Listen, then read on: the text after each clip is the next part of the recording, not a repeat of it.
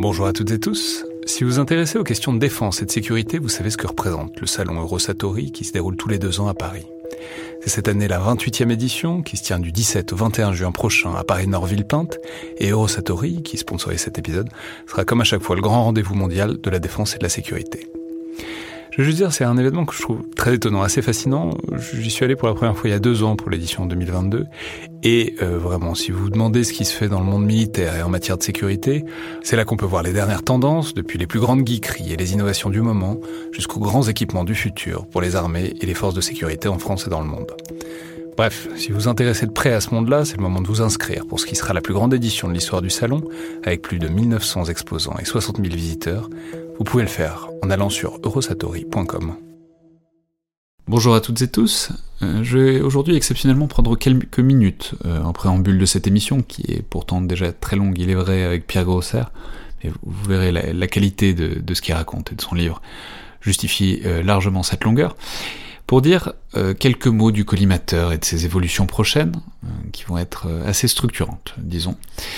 Donc, évidemment, si vous êtes plus intéressé par la confrontation entre les États-Unis et la Chine que par, euh, appelons ça, l'arrière-boutique de l'émission, je comprends bien sûr très bien et vous pouvez évidemment sauter toute cette introduction, euh, notamment en, naviguant dans les timecodes qui sont en description de l'épisode.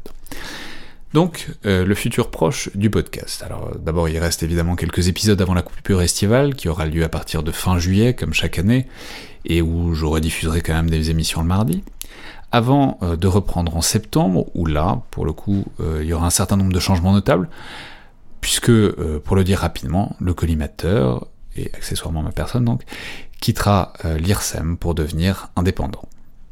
Alors, il faut juste un petit bout de contexte pour expliquer ça, qui est évidemment essentiellement déterminé par le fait que, comme je l'ai déjà mentionné à ce micro, j'ai eu un enfant il y a quelques mois, ce qui évidemment chamboule beaucoup de choses et euh, limite quand même fortement le temps que je peux consacrer au podcast, euh, en particulier en continuant d'enseigner à plein temps euh, dans le secondaire à côté. Alors après, je, je, veux dire que contrairement à ce que je craignais à un moment, ça s'est pas particulièrement vu depuis quelques mois, on a pu quand même garder le rythme des émissions, notamment parce que euh, j'avais bien anticipé la chose euh, et que j'avais pu, disons, m'organiser. Mais euh, j'étais quand même pas mal en limite de capacité depuis quelques semaines, et surtout c'est une organisation qui est pas viable sur le long terme, puisque pour le dire clairement, le collimateur s'est fait sur mes soirs et mes week-ends depuis 4 ans, et voilà, désormais j'ambitionne un peu de faire autre chose de mes soirs et de mes week-ends, et notamment m'occuper de mon enfant. Donc, euh, en bonne logique, pour conserver le, collimateur et continuer à le faire tourner, il a fallu trouver un montage pour que je puisse passer dessus à plein temps. Même si, euh, évidemment, je suis par ailleurs très content et très fier d'être enseignant dans le secondaire, je peux aussi faire une pause euh, avant d'y revenir certainement un jour. Donc, euh, une solution logique et cohérente, ça aurait été de m'intégrer à l'IRSEM en tant que chercheur, parce que c'est aussi avant tout mon métier, et que ça permettait par ailleurs de conserver le collimateur comme quelque chose entièrement public, et je pense tout à fait que ça joue un rôle de service public, de lien entre, les, armées et une audience un peu plus large. Et euh, de fait, c'est ce qui a longtemps été envisagé, mais euh, il faut dire que c'est un processus qui a complètement coincé depuis quelques semaines, et il s'est avéré que je pouvais pas prendre le poste qui m'était proposé. Alors, euh, bon, je précise, je, dis tout ça en, complète transparence, parce que honnêtement, j'ai aucune raison de pas être transparent là-dessus. Puis par ailleurs, parce que euh, le podcast étant financé par euh, le ministère, ça, me paraît normal d'être assez clair là-dessus vis-à-vis des auditeurs, parce que c'était ou c'est de l'argent public, donc les impôts de tout le monde.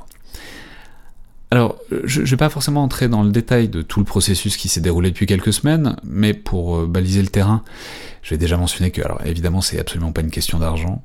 J'aurais été plus que satisfait avec un salaire de chercheur de l'IRSEM. Le, problème qui s'est posé, il était plutôt du côté des conditions de travail, euh, et notamment du fait que j'avais besoin d'être euh, assuré que je pourrais en fait continuer simplement à faire le podcast globalement de la même manière, avec la même autonomie, avec la même liberté que depuis sa création. Et voilà, je pense que tout le monde comprend bien qu'il y a des choses qui sont possibles quand on est, euh, ça, intervenant extérieur, et euh, qui sont plus compliquées quand on devient euh, employé par une administration publique. Donc ça aurait été possible, mais le fait est que la direction actuelle de l'IRSEM ne pouvait pas, ou en tout cas ne voulait pas, me fournir euh, ces assurances, ce qui évidemment, voilà, ça, a bloqué de mon côté, hein, parce que, en tout cas de mon point de vue, ça sert pas à grand chose de changer d'organisation, de se mettre à plein temps sur le podcast, si euh, à côté ça veut dire ne plus pouvoir le faire euh, librement et sereinement.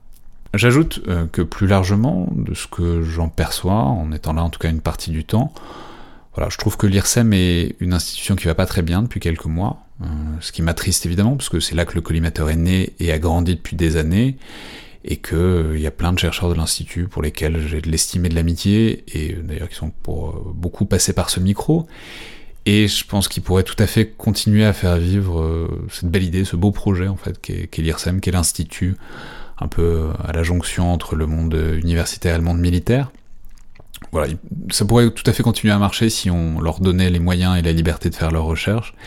Et j'espère vraiment pour tout le monde que euh, ça va s'améliorer rapidement.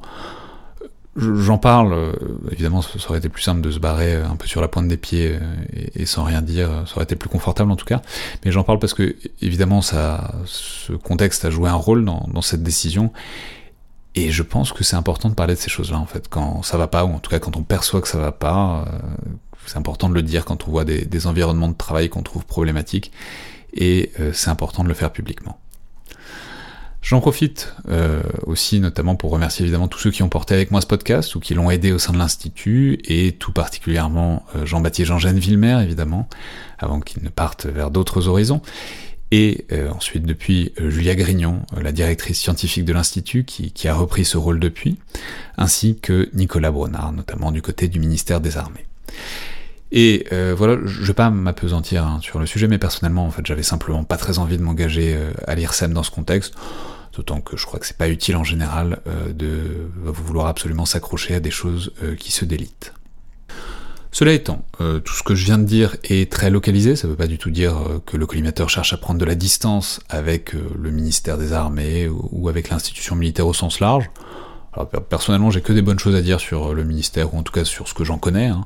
c'est-à-dire la Direction Générale des Relations Internationales, et de la Stratégie, la DGRIS, que j'ai déjà souvent mentionné à ce micro, qui a honnêtement toujours parfaitement soutenu le podcast, et euh, je peux d'ores et déjà dire que euh, la nouvelle mouture du collimateur à partir de la rentrée sera encore faite euh, avec leur soutien, et je m'en réjouis euh, vivement parce que c'est aussi ce qui fait l'identité euh, de l'émission et que je voulais absolument conserver, ce, cette espèce de partenariat, mais surtout ce positionnement euh, à la frontière entre les mondes, militaires, institutionnels, intellectuels, universitaires, etc. Et que, en ce qui me concerne, il n'y avait donc aucune raison que ça change. J'en profite d'ailleurs, petite insiste, pour dire à tous ceux qui m'ont envoyé des mails ou des propositions, notamment à l'intérieur de l'institution, mais pas que, depuis des mois, propositions d'émission, bref, ou même de dialogue, et à qui j'ai pas forcément eu le temps de répondre, que vraiment, sincèrement, je suis désolé, mais euh, le printemps a été euh, assez chargé, comme vous le voyez, et ça va aller beaucoup mieux à partir de l'an prochain, à partir de septembre, donc vraiment n'hésitez pas à me réécrire, n'hésitez pas à me relancer, peut-être pas sur l'adresse euh, mail de l'IRSAM du coup, hein, mais vous pouvez m'écrire notamment sur le podcast at gmail.com pour tout ça. Donc, pour résumer, qu'est-ce qui va se passer? Eh bien, le grand changement, c'est que le podcast va être désormais édité et distribué par Binge Audio, qui est, euh, pour ceux qui ne connaissent pas, euh, le premier groupe, le premier producteur de podcasts natifs français. Ce qui est honnêtement dans l'absolu une super nouvelle, ça fait assez longtemps que j'avais envie de travailler avec eux, parce qu'ils ont à la fois euh, les moyens et un savoir-faire du podcast qui va permettre de professionnaliser un peu le collimateur en quelque sorte, mais surtout de lancer de nouveaux projets que j'avais pas forcément euh, les moyens de lancer euh, seul pour l'instant. Donc c'est un changement de portage qui pour l'essentiel est invisible, mais en tout cas ce sera évidemment plus la peine euh, de chercher les épisodes sur le site de l'IRSEM ou sur les réseaux sociaux de l'Institut. Il y aura d'autres partenaires, en plus du ministère, qu'on annoncera dans les semaines qui viennent et qui reprendront ce rôle. Aussi, d'ailleurs, euh, je le dis en passant, il y avoir un changement de logo, évidemment, euh, parce que pour l'instant, le logo, c'est quand même essentiellement le logo de l'IRSEM, mais euh, pas tellement grand-chose pour le reste, même générique, même identité, même esprit, même mission pour le collimateur, toujours. Et si quand même, il faut dire, il faut mentionner que vous allez voir apparaître probablement dans les semaines qui viennent de la publicité autour du podcast, avant et après l'épisode, et peut-être au milieu aussi. Alors, bon, c'est un changement qui est évidemment indispensable euh, pour la viabilité économique du collimateur, et euh, aussi pour la collaboration avec Binge Audio, puisque c'est aussi là-dessus que fonctionne euh, leur modèle économique. Et simplement à ce sujet, je vais dire que évidemment c'était pas mon premier réflexe hein, de mettre de la pub dans le podcast, mais au bout du compte, il m'est apparu que c'était clairement la meilleure solution. Alors il y aurait eu d'autres options de financement collaboratif, euh, type euh, Patreon et tout. Mais bon, déjà, c'est pas tout à fait naturel pour moi de demander de l'argent, et, particulièrement pas aux auditeurs.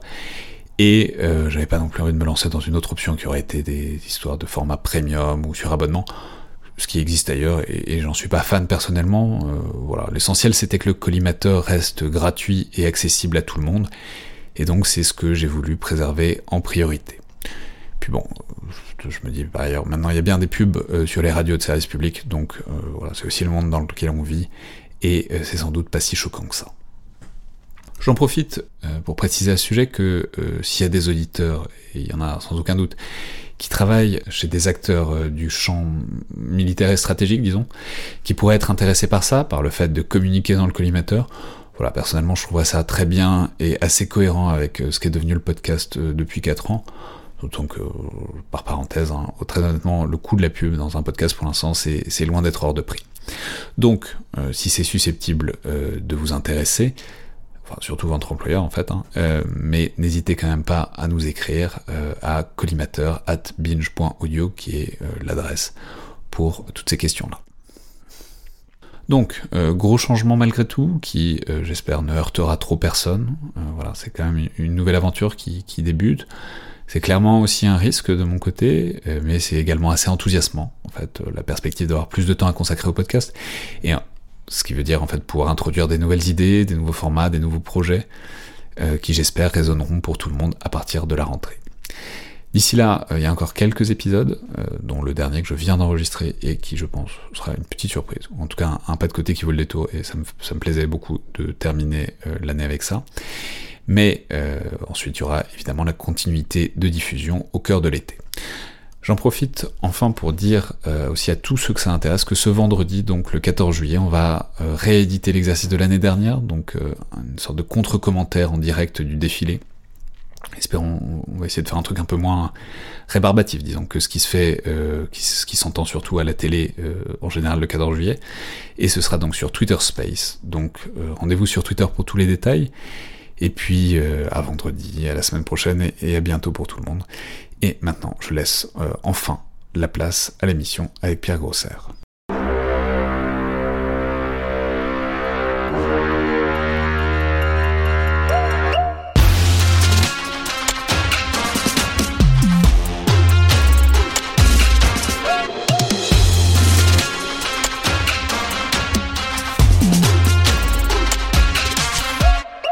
Bonjour à toutes et tous et bienvenue dans le Collimateur, le podcast de l'Institut de recherche stratégique de l'école militaire, l'IRSEM, consacré aux questions de défense et aux conflits armés. Je suis Alexandre Dublin et aujourd'hui pour parler euh, de la confrontation entre les États-Unis et la Chine et euh, l'interroger notamment au prisme de la longue histoire du XXe siècle, j'ai le plaisir de recevoir Pierre Grosser, professeur d'histoire à Sciences Po Paris, spécialiste notamment de la guerre froide et de l'histoire de l'Asie, auteur il y a quelques mois maintenant de l'autre guerre froide, point d'interrogation, point d'interrogation est, vraiment important en l'occurrence, la confrontation États-Unis-Chine chez CNRS Éditions. Donc bonjour, merci beaucoup d'être là et bienvenue dans le collimateur. Bonjour. Alors je vais dire que c'est un ouvrage qui est passionnant et extrêmement riche, notamment parce qu'il s'attache à prendre ce problème qui, à bien des égards, semble être la grande question géopolitique et stratégique de, de ce siècle, à savoir la rivalité grandissante entre les États-Unis et la Chine, et à, le retourner, ce problème sous, toutes les coutures, en tissant des parallèles et en cherchant euh, les échos et les ressemblances dans les grands événements euh, du XXe siècle, et en particulier les deux guerres mondiales et la guerre froide, parce que à bien des égards, c'est euh, voilà la question lancinante de l'ouvrage, c'est est-ce que c'est vers là qu'on se dirige en ce moment? Mais sans vraiment vous positionner dans une certaine mesure, vous donnez le pour et le contre à chaque fois à partir de ce que, à la fois des, faits objectifs et puis aussi de la littérature sur la question, sans euh, et ensuite c'est au lecteur de pondérer tout ça et de trancher. Donc peut-être euh, première question quand même, pourquoi ce livre, pourquoi ce, ce choix, cet angle pour parler de cette confrontation Chine-Russie? Alors d'abord, c'est un, c'est un livre de commande au départ, donc euh, je n'avais pas spécialement l'intention d'écrire sur, sur ce sujet. C'est toujours très difficile pour un, pour un historien qui trouve déjà que le passé est très compliqué euh, et euh, d'écrire sur le présent. c'est la première chose. Et quand je dis écrire sur le présent, c'est aussi le moment de publication est toujours important. Donc évidemment, tout ce qui se passe dans les mois après, on se dit est-ce que tout ce que j'ai écrit est encore à peu près pertinent? Ça, c'est la première chose. Et évidemment, par rapport à ce que fait par exemple l'IRSEB, euh, d'essayer de penser le, futur, c'est pas tellement notre, c'est pas tellement notre boulot. Et je trouve déjà, encore une fois, et je, je, le répète, qu'on a du mal à interpréter, comprendre et savoir ce qui s'est passé euh, euh, au XXe siècle et même dans les années euh, antérieures. Donc arriver à dire oui ou non avec un buzzer, est-ce qu'il va y avoir une guerre entre les États-Unis et la Chine, c'est un peu compliqué. En fait, au départ, la, commande était voilà est-ce qu'il va y avoir une guerre entre les États-Unis et la Chine? Et donc j'ai un peu fait évoluer le, titre et la et la vision des choses parce que c'est voilà dire oui ou non, c'est un peu, un peu compliqué. Mais enfin, j'espère avoir quand même donné, au moins en conclusion, quelques orientations de, des possibles.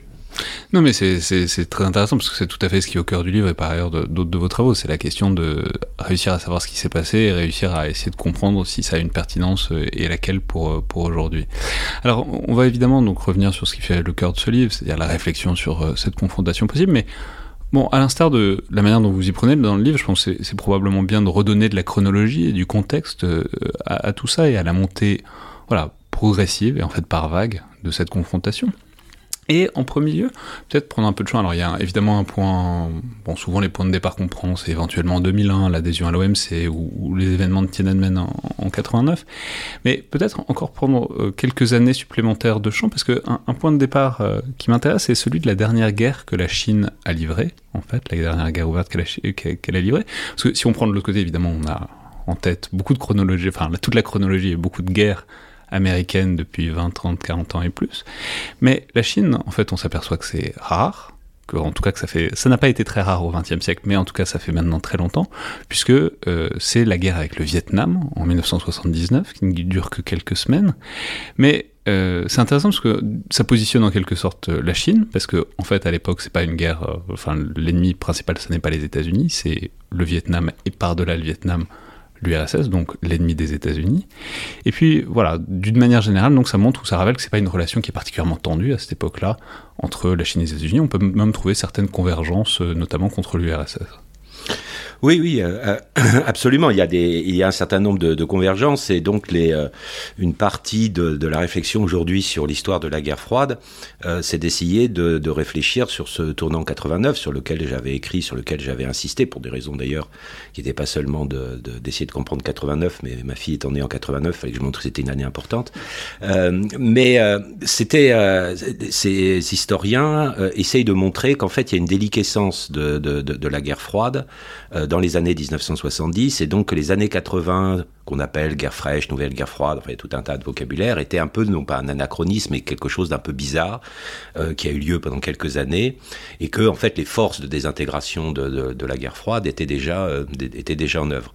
Euh, c'est valable en, Asie, bien entendu, c'est valable au Moyen-Orient, euh, autour de l'année 79, avec la révolution iranienne, la guerre civile au Liban, etc. Enfin, tout ce qui montre que le, les deux grands ne dominent pas tout euh, dans la région. Et en Asie, on insiste beaucoup sur euh, le début de ce qu'on a appelé, euh, sur lequel on a beaucoup réfléchi, la Pax Asiatica, enfin une forme de Pax Asiatica, c'est-à-dire qu'en gros, depuis 1979, il n'y a plus de guerre, de grandes guerres interétatiques dans la région. Il n'y a même plus de grands massacres de masse. Bon, il se passe des choses en Birmanie, etc. Mais par rapport à ce qui s'est passé le reste de, du XXe siècle, c'est évidemment beaucoup moins, beaucoup moins violent. Les Américains. Vous écrivez que jusque-là, 80% des morts des guerres au XXe siècle se trouvaient en Asie. Absolument. Et, et les Américains mouraient en Asie. Enfin, les soldats américains mouraient en Asie. À partir de, de 79, ils meurent au Moyen-Orient. Donc il y a un tournant. Alors, on insiste beaucoup sur cette date 79 parce que c'est aussi euh, les réformes économiques en, en, en, Chine. Donc en gros, la Chine s'intéresse à autre chose qu'à qu qu confrontation euh, géostratégique. Alors, Notamment faut... à la faveur de cette guerre euh, de 79 où bon, l'APL ne brille pas particulièrement parce que pas particulièrement. C'est une victoire très incertaine. Enfin, c'est tellement pas une victoire que les Vietnamiens revendiquent aussi Absolument. la victoire. Et du coup, c'est un peu aussi une, un moment de prise de conscience en Chine, euh, aussi d'un point de vue militaire et puis plus largement économique, qu'il y a des choses à changer, quoi.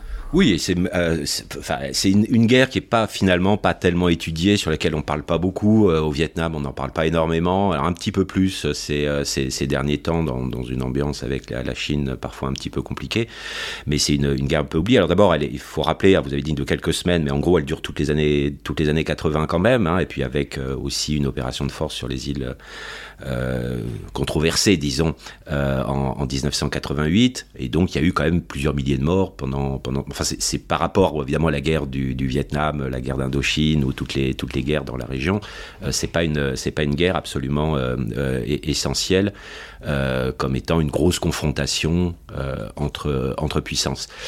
et donc 79, on a cette, ce, ce, rapprochement avec les États-Unis qui est beaucoup plus net, parce qu'on parle toujours du voyage de, de, Kissinger ou du voyage de Nixon en Chine, mais en fait la normalisation, c'est seulement 1978-1979. Euh, Le fameux voyage de Deng Xiaoping aux États-Unis, on, a du mal à imaginer Mao euh, faisant une tournée aux, États-Unis avec un chapeau de avec un chapeau de cow-boy comme euh, comme Deng Xiaoping avait mis.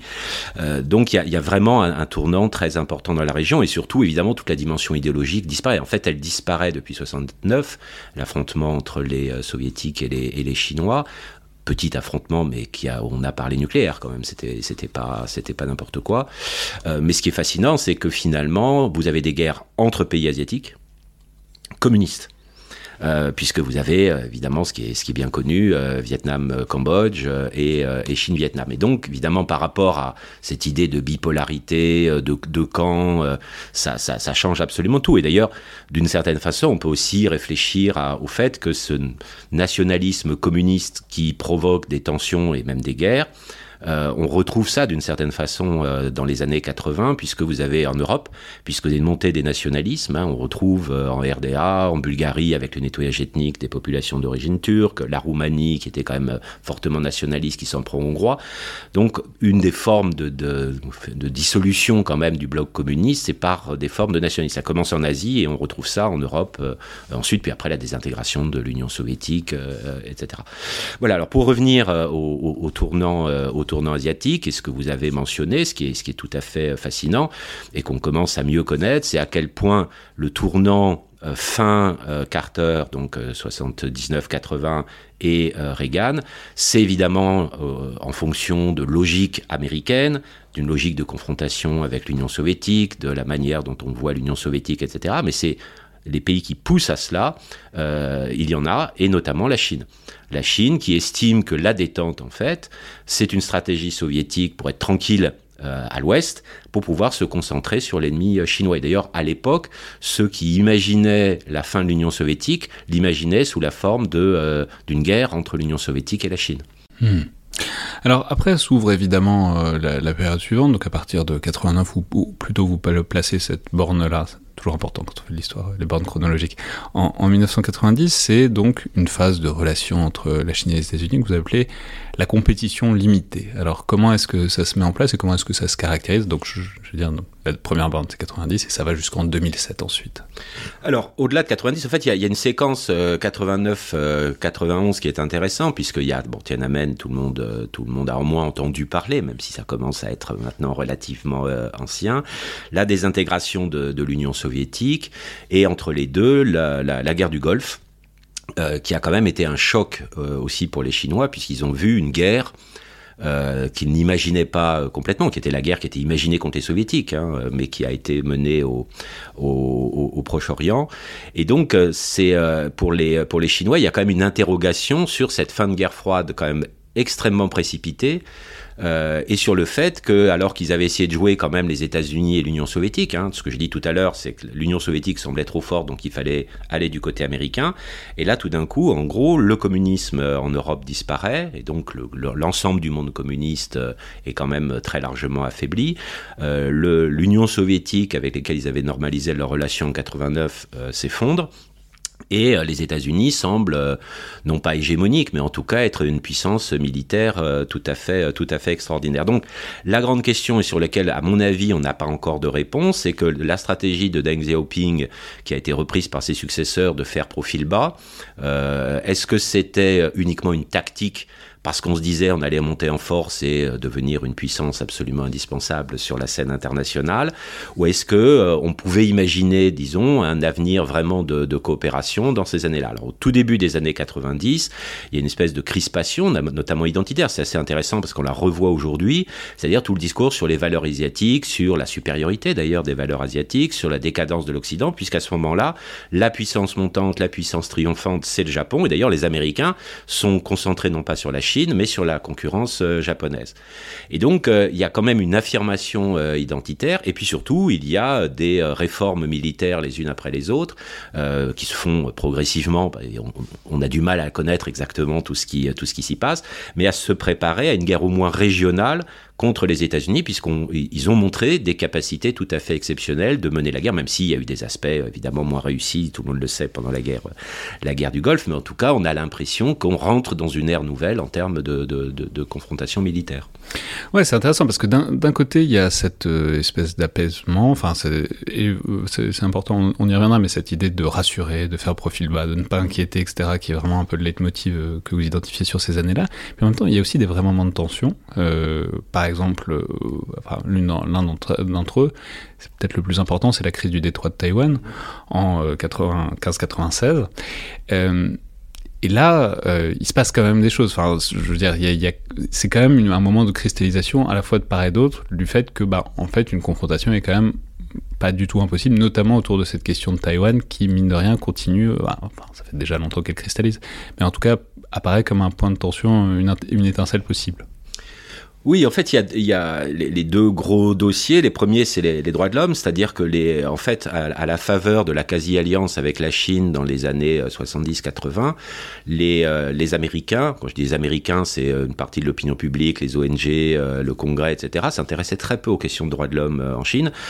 On, attaquait très fortement l'Union soviétique sur les, droits de l'homme, mais la Chine était complètement oubliée. Ça, change un petit peu, donc avant Tiananmen, euh, avec la question tibétaine, tout d'un coup, parce qu'il y a eu d'ailleurs des, émeutes réprimées au, Tibet, et donc jusqu'au milieu des années 90, la question des droits de l'homme est absolument centrale euh, pour Clinton, poussé par des démocrates qui estiment que les républicains qui ont se sont rapprochés des, des, Chinois, ont complètement oublié les, les questions de, droits de l'homme. C'est pour ça, par exemple, que la Chine n'a pas eu euh, les Jeux Olympiques de, 2000, de, de l'année 2000, hein, parce que euh, les Américains se sont, s'y sont opposés à cause de cette, euh, cette question des droits de l'homme.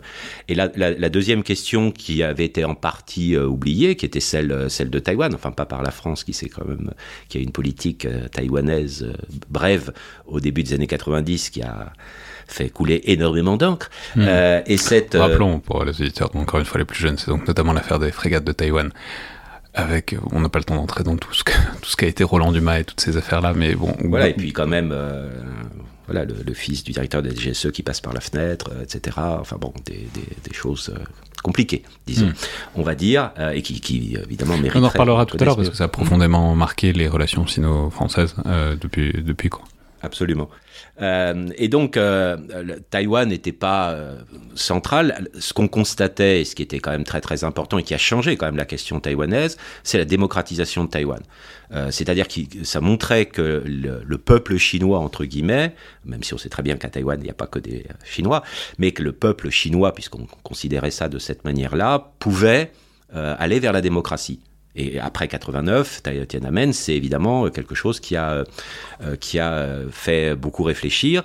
D'autant plus que c'était lié aussi à une croissance économique, que la Corée du Sud avait aussi été en voie de démocratisation, et donc on estimait qu'en gros, avec 6 000, dollars de, PIB par tête, euh, tous les pays pourraient se démocratiser.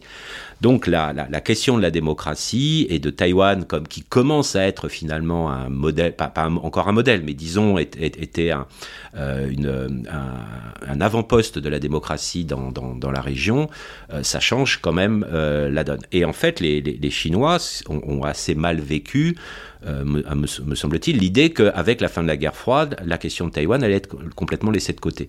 Et euh, donc, il provoque cette crise qui n'est pas une menace militaire importante sur, sur Taïwan. Hein. Les, les, Américains envoyé deux porte-avions pour bien montrer euh, voilà, qui, était le, qui était le patron. mais ça a eu des conséquences importantes parce que les Japonais se sont inquiétés, donc se sont rapprochés encore des, Américains, parce qu'on se demandait quand même ce qu'allait devenir après la guerre froide, l'alliance entre les États-Unis et, le Japon, surtout avec la, la concurrence économique entre les deux. Et ça, je crois que c'est intéressant de voir que là, voilà, il y a une dimension un peu obsessionnelle. On ne veut pas que la question de Taïwan soit oubliée. Et ça, a été d'ailleurs la crise de Taïwan de 1955 avait un peu la même logique, c'est-à-dire qu'en 54, en gros, on résout euh, la crise de Corée, euh, la, guerre d'Indochine, etc. Et hop, en 55, pour bien montrer que, enfin, fin 54 et en 55, euh, il reste le problème de Taïwan. On, provoque les, Chinois provoquent une crise. Donc effectivement, ça, ça, ça tendu les relations et ça a commencé à développer un débat stratégique aux États-Unis sur est-ce que la Chine peut être l'ennemi des États-Unis. Avec un premier best-seller, vous indiquez en, en, 1997, qui s'appelle The Coming Conflict with China de Richard Bernstein et Ross Monroe, mais ce qui montre bien que voilà, ça, ça entre vraiment dans le débat stratégique, l'idée qu'une guerre avec la Chine arrive. Alors, a, en fait, le, la, question quand même dans les années 90, il faut, il faut être honnête pour les Américains, c'est voilà, maintenant on a, on a vaincu l'Union soviétique, qui, qui, peut être euh, l'ennemi. Alors À qui le tour ah, Oui, alors peut-être pas à qui le tour, mais voilà, en termes de, de sécurité euh, globale euh, et évidemment des, des États-Unis, quels peuvent être les problèmes? Et c'était une phrase célèbre de Colin Powell, c'est qu'en gros, maintenant il restait plus que des petites vipères, hein, genre, genre l'Irak, puisqu'on s'est aperçu que comme quatrième armée du monde, c'était pas exactement ce qu'on ce qu'on Donc c'était plutôt les, petites vipères. Mais euh, en Asie, hein, qui est quand même une, zone pour, les Européens, c'est toujours difficile de, se représenter ce qu'est l'Asie pour, euh, pour, les, Américains, puisque nous sommes quand même beaucoup plus éloignés, nous n'avons pas les mêmes traditions. Euh, le début des années 90, c'était des livres entiers sur la menace japonaise, le problème japonais, qu'il va y avoir une guerre avec le Japon, etc. Et puis à partir de 92-93, hein, stagnation au Japon, et donc il n'y a plus, y a plus ce type d'interrogation, mais vraiment toutes les beaucoup d'interrogations qu'on a sur la Chine aujourd'hui. Moi, je m'en souviens très bien parce que je commençais à enseigner à ce moment-là et en lycée, c'était euh, le programme, hein, le, Japon, euh, voilà, euh, hein, la puissance japonaise, la rivalité, est-ce qu'on revient aux années 30, etc., etc. Et je me souviens très bien dans les grandes revues stratégiques, genre International Security, au milieu des années 90, on sait plus trop est-ce que c'est le Japon ou la Chine qui va être le défi de demain? Pour, euh, pour les, les États-Unis. Et progressivement, à la deuxième moitié des années 90, le débat, il n'est pas est-ce que c'est le Japon ou c'est la Chine, c'est est-ce que c'est la Chine, avec ceux qui disent attention, la Chine monte en puissance, et ceux qui disent oh là là, elle est vraiment très très loin, euh, c'est pas un problème, nous sommes encore très largement supérieurs. Et alors, tant qu'on est dans cette phase, il y, a un événement dont on parle souvent, parce que apparemment, on en a très peu conscience euh, en France et en Europe, mais apparemment ça a une importance déterminante en Chine, c'est les événements de Belgrade en, 99, et notamment, donc, parce qu'apparemment ça, ça, ressort très souvent euh, chez les Chinois, euh, notamment dès qu'il s'agit d'évaluer ou de parler des interventions militaires américaines ici et là. C'est donc cette bombe qui apparemment tombe dans le consulat, je crois, chinois. L'ambassade, oui. Non, pardon, l'ambassade mmh. chinoise. chinoise. apparemment, elle est vraiment tombée. Oui, c'est ça. mais ensuite, comment est-ce qu'elle est tombée là? Oui, alors, comment est-ce qu'elle est, est-ce que c'était volontaire ou pas? C'est ça mais donc, ouais, expliquez-nous ce qui s'est passé à la fois, et aussi l'importance que ce, cet événement-là garde euh, encore jusqu'à aujourd'hui pour les Chinois. Alors, ben, c'est euh, pendant l'intervention pour le, pour le Kosovo, hein, euh, qui, a été quand même relativement controversé, où il y a donc une bombe qui tombe sur l'ambassade chinoise à, Belgrade, avec plusieurs morts, notamment des, journalistes et quelques diplomates qui sont qui sont blessés. Euh, alors, la, première chose... C'est amusant, c'est les journalistes qui sont morts et les, les diplomates qui ont été blessés. Euh, euh, et donc, la, la, première chose, c'est qu'on commence à voir apparaître... Alors, à l'époque, il n'y avait pas, évidemment, autant d'internautes chinois, mais commence à apparaître, j'allais dire, ce nationalisme populaire. Euh, c'est-à-dire venu d'en bas, euh, de gens qui disent euh, on peut pas laisser, c'est un affront, on peut pas laisser cette, cette provocation impunie, et on retrouve ça régulièrement. La dernière crise en août 2022 à, Taïwan, ça a été pareil. Hein. Même moi, j'ai vu ça aussi avec des étudiants chinois en, France, qui considèrent que, le pouvoir a été faible. Donc il y a cette question du, nationalisme par en bas qui peut être assez inquiétant et qui, inquiète aussi le gouvernement, puisqu'il est obligé quand même d'en tenir compte euh, pour ne, pas perdre la face, même si je n'aime pas trop cette expression qu'on attribue tout le temps aux, aux, Asiatiques.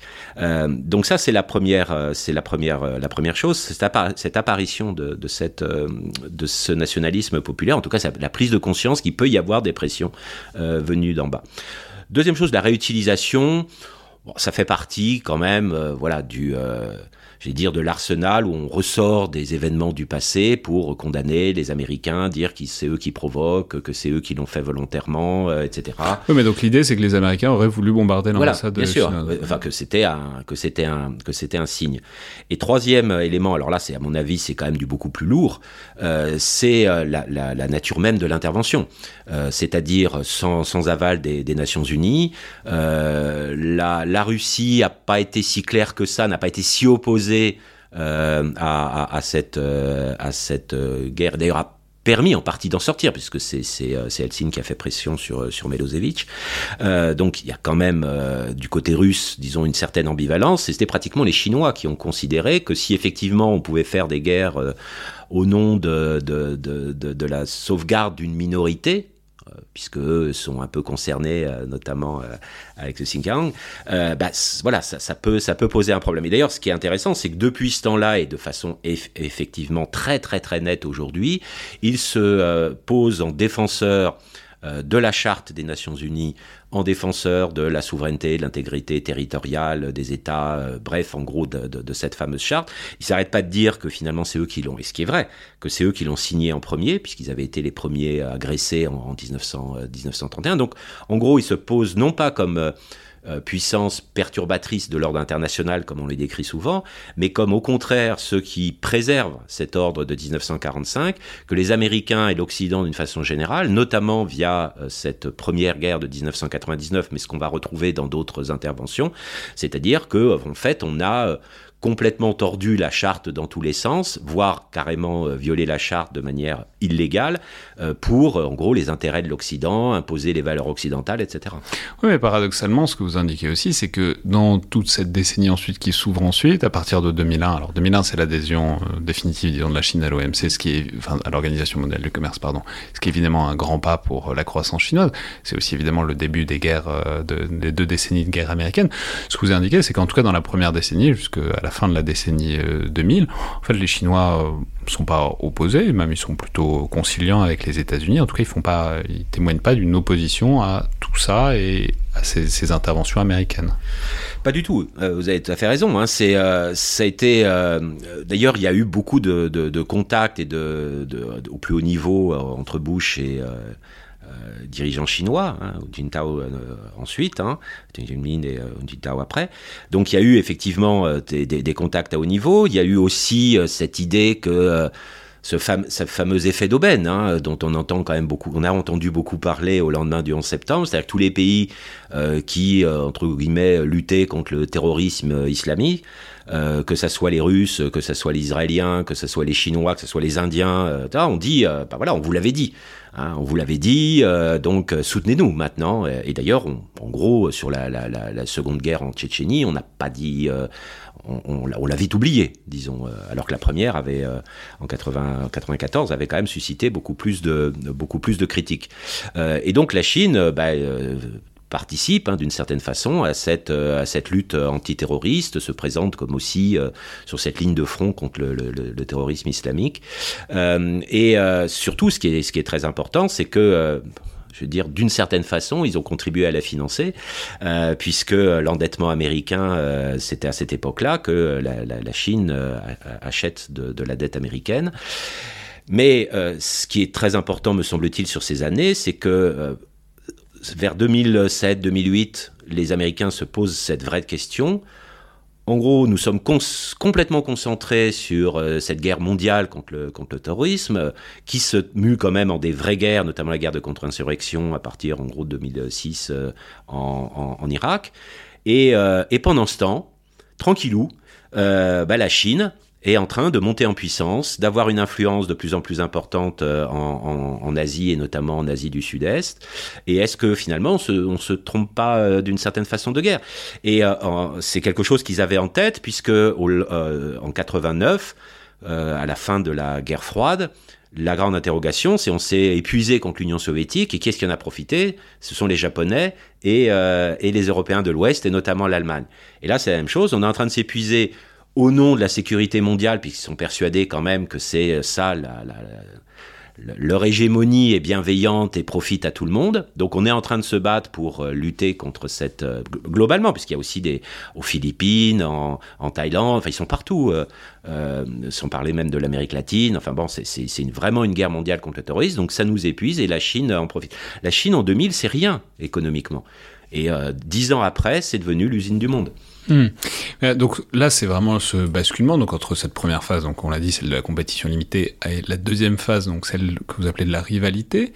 Et vous indiquez aussi que ce qui est intéressant, c'est que la manière dont il y a une prise de conscience, donc à ce moment-là, et que c'est aussi une prise de conscience qui est déclenchée par les pays voisins, la Chine, qui commence à s'en inquiéter de plus en plus, que ce soit le Japon, que ce soit le Vietnam, que ce soit les Philippines, etc. Et que c'est aussi paradoxalement par là que ça arrive aux, oreilles des États-Unis, et c'est par là que l'espèce de prise de conscience se fait aussi. Alors la, prise de conscience, effectivement, alors pas énormément le, Japon et, et, les pays d'Asie du Sud-Est, ça, ça arrive plutôt au début des années 2010. Euh, avec euh, notamment tout ce qu'il y a sur euh, la, crise sur les Senkaku Diaoyu, la, les tensions avec le, Vietnam, les Philippines, c'est les, îlots, c'est les îlots en mer de Chine du Sud. là, effectivement, il y a une inquiétude sur la, ce qu'on a appelé, moi, qui est, qui est, un terme qui normalement est pas, pas très utilisé en français, mais qui est rentré dans le, dans le langage stratégique, l'assertivité chinoise, qu'on commence à voir à partir de 2008-2009, mais qui, qui est vraiment très nette au lendemain de, enfin au début des années 2010, euh, donc avant même l'arrivée euh, de, Xi Jinping au, pouvoir. Euh, l'autre pays, finalement, qui a, enfin, c'est pas le pays lui-même qui a, été extrêmement inquiet, parce que l'Inde a des rapports avec la Chine très très complexes. Mais à la fin des années 2000, on a commencé à, à avoir ce fameux discours sur le collier de perles. Euh, donc là cette fois-ci dans l'océan Indien, c'est-à-dire la capacité finalement des Chinois d'avoir une marine qui puisse se projeter au-delà de ce qu'on considérait traditionnellement comme son horizon, qui était, euh, l'Asie du Sud-Est. Et euh, le, quand même un des très très très grands phénomènes stratégiques de l'après-guerre froide, c'est par étapes, ça a été long, c'est encore très très compliqué, c'est le rapprochement entre l'Inde et les États-Unis. Euh, et en partie évidemment à cause de, ce, défi chinois. Et ça, ça s'accélère vraiment à partir de, de 2008. Et euh, cette impression, que encore une fois, que, la Chine commence à avoir une puissance, euh, être une puissance mondiale, et d'autant plus qu'elle commence à euh, d'être de plus en plus présente en Chine, en, Afrique. donc, ce qui était assez nouveau parce qu'elle était présente dans les années 60-70, mais euh, euh, elle revient finalement en, Afrique euh, et a aussi une influence en Asie centrale. Enfin voilà, c'est l'impression que, que, la Chine sort finalement de son espace géographique traditionnel.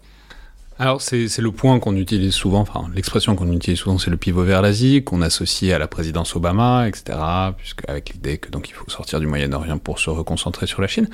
Bon, c'est une expression qui est en même temps extrêmement critiquée aussi, parce qu'on souligne que bah, c'est pas comme si les, États-Unis s'occupaient pas de l'Asie avant, voilà. Mais en, tout cas, quelle substance on peut lui donner à euh, ce pivot vers l'Asie de ces années-là? C'est-à-dire, globalement, à part une prise de conscience euh, dans les milieux stratégiques américains, où c'est évidemment important, mais en termes de moyens, en termes euh, d'hommes, de prépositionnement, etc., est-ce que ça se voit, ce pivot vers l'Asie, ou est-ce que à ce stade-là, c'est juste vraiment du domaine de la réflexion géostratégique? Alors, ça se voit pas énormément en termes de, de, basculement des, des hommes. D'abord, les, les, guerres continuent. Euh, au, Moyen-Orient. Et ensuite, il y a eu quand même toute, toute la période Daesh. Donc, euh, de nouveau, on s'est quand même énormément concentré sur, euh, sur le, sur le Moyen-Orient. Donc, il n'y a pas eu un vrai basculement des, des moyens, comme certains l'imaginaient à, à, cette époque. le deuxième point de cette stratégie qui était quand même une stratégie euh, très très construite, euh, très très large, ça a été de bien réintégrer tous les forums régionaux euh, Bush, on n'avait pas grand-chose à faire parce que c'était quand même pas un grand apôtre du multilatéralisme. Euh, donc, euh, le sommet de l'Asie de l'Est, on, de nouveau, on participe en gros à tous ces forums autour de l'ASEAN. Donc, il y a une présence, j'allais dire diplomatique, beaucoup plus importante à ce moment-là. Et puis, le, troisième, quand même, le, troisième élément, c'est le, le, fameux TPP, hein, Trans-Pacific Partnership, c'est-à-dire l'idée hein, que au lieu de faire comme on l'a fait dans les années 2000 au moment de, certains blocages de l'OMC, la multiplication des accords bilatéraux de libre-échange, on allait faire ce qu'on appelait des bols de spaghettis. On a commencé à parler en termes de part de pizza, c'est-à-dire d'avoir des accords multilatéraux beaucoup plus larges qui remplaçaient évidemment la PEC qui, était un peu en, désuétude. Et le TPP est assez ambitieux, euh, qui permettait évidemment de tourner une partie de l'économie très dynamique d'Asie du Sud-Est, euh, ben, de l'Asie d'une façon générale, euh, vers les États-Unis. Et quand même, il faut toujours rappeler que le dernier élément de cette de cette stratégie, c'était aussi de, négocier avec la Chine, de discuter avec la Chine, d'engager la Chine. Donc c'était pas seulement une, stratégie euh, anti-chinoise. Et euh, Obama, d'ailleurs, on lui reproche un peu aujourd'hui de, de cette fait. Euh, quelques illusions sur, sur la Chine. C'est le moment après la crise 2008, hein, qui a quand même été, à mon avis, un tournant absolument majeur parce que et aux États-Unis et en Chine, on commençait à se poser des questions sur le déclin américain euh, accéléré, et euh, on s'est tourné vers la Chine. Oui, c'est ça. Obama a demandé de l'aide financière à la Chine de manière très ouverte. Voilà, enfin, relancer pas, pas d'aide financière au sens. Euh, en tout cas, de ne pas vendre leur bon du trésor. De ne pas vendre leur bon du trésor, de relancer leur économie, etc. on parlait de G2. Bon, donc il y avait quand même une, une, politique d'engagement à l'égard de la Chine extrêmement importante, et, et les entreprises américaines se, se précipitaient très largement en Chine à ce, à ce moment-là. Donc voilà, le, le c'est pas c'est pas du tout un, un, basculement. Et on, rétrospectivement, l'interrogation, c'est est-ce qu'il euh, y a eu une certaine naïveté à l'égard de la Chine de la part d'Obama, oui. Alors le basculement, pour le coup, il a lieu très clairement en quoi, 2015, 2016, 2017. Ça s'est accéléré à ce moment-là, oui avec, donc ça déclenche la troisième phase dans laquelle on est encore pour vous, pour vous c'est celle de ce que vous appelez l'antagonisme conflictuel.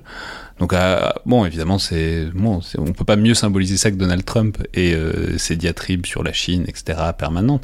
En même temps, ça symbolise aussi que le fait que c'est pas une relation aussi très volatile non plus, puisque la relation euh, sino-américaine a, a, supporté ça quand même. Enfin, le partenariat économique demeure, etc., etc. Mais voilà, comment est-ce que, en quelque sorte, cette montée, euh, là on arrive vraiment dans une montée des tensions pour le coup, euh, se, se, met en place, disons. Alors déjà sur, Trump, c'est, euh, il faut bien, bien distinguer les choses parce que quand il, il dans sa campagne électorale, effectivement, c'est très anti-chinois. la Chine qui viole les États-Unis, on, retrouve. Il, avait commencé sa carrière politique en disant la même chose avec le Japon. donc 88 euh, pour dire que en gros on se fait rouler euh, à chaque fois euh, par par le, partenaire économique qui sont en train de, technologiquement, économiquement, financièrement de dépasser les États-Unis, que c'est une catastrophe, etc. Et surtout, il essayait évidemment de toucher cette classe ouvrière qui avait subi la concurrence de, de, la Chine. et donc et donc avec des certaines pertes d'emplois, etc.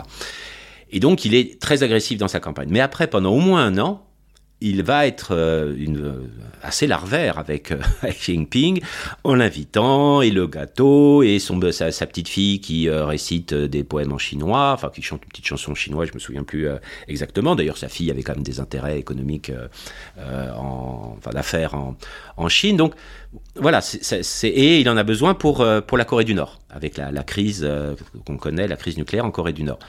Donc le, le, le début est pas si inquiétant. Et en fait, ça se, ça se, ça se crispe dans, dans un premier temps sur ces questions commerciales parce qu'il voudrait un grand accord commercial pour montrer qu'en gros, il arrivait à tordre le bras des, euh, des Chinois, que c'est un, génial négociateur. Ça a toujours été comme ça qu'il s'est présenté. Je suis un génial négociateur.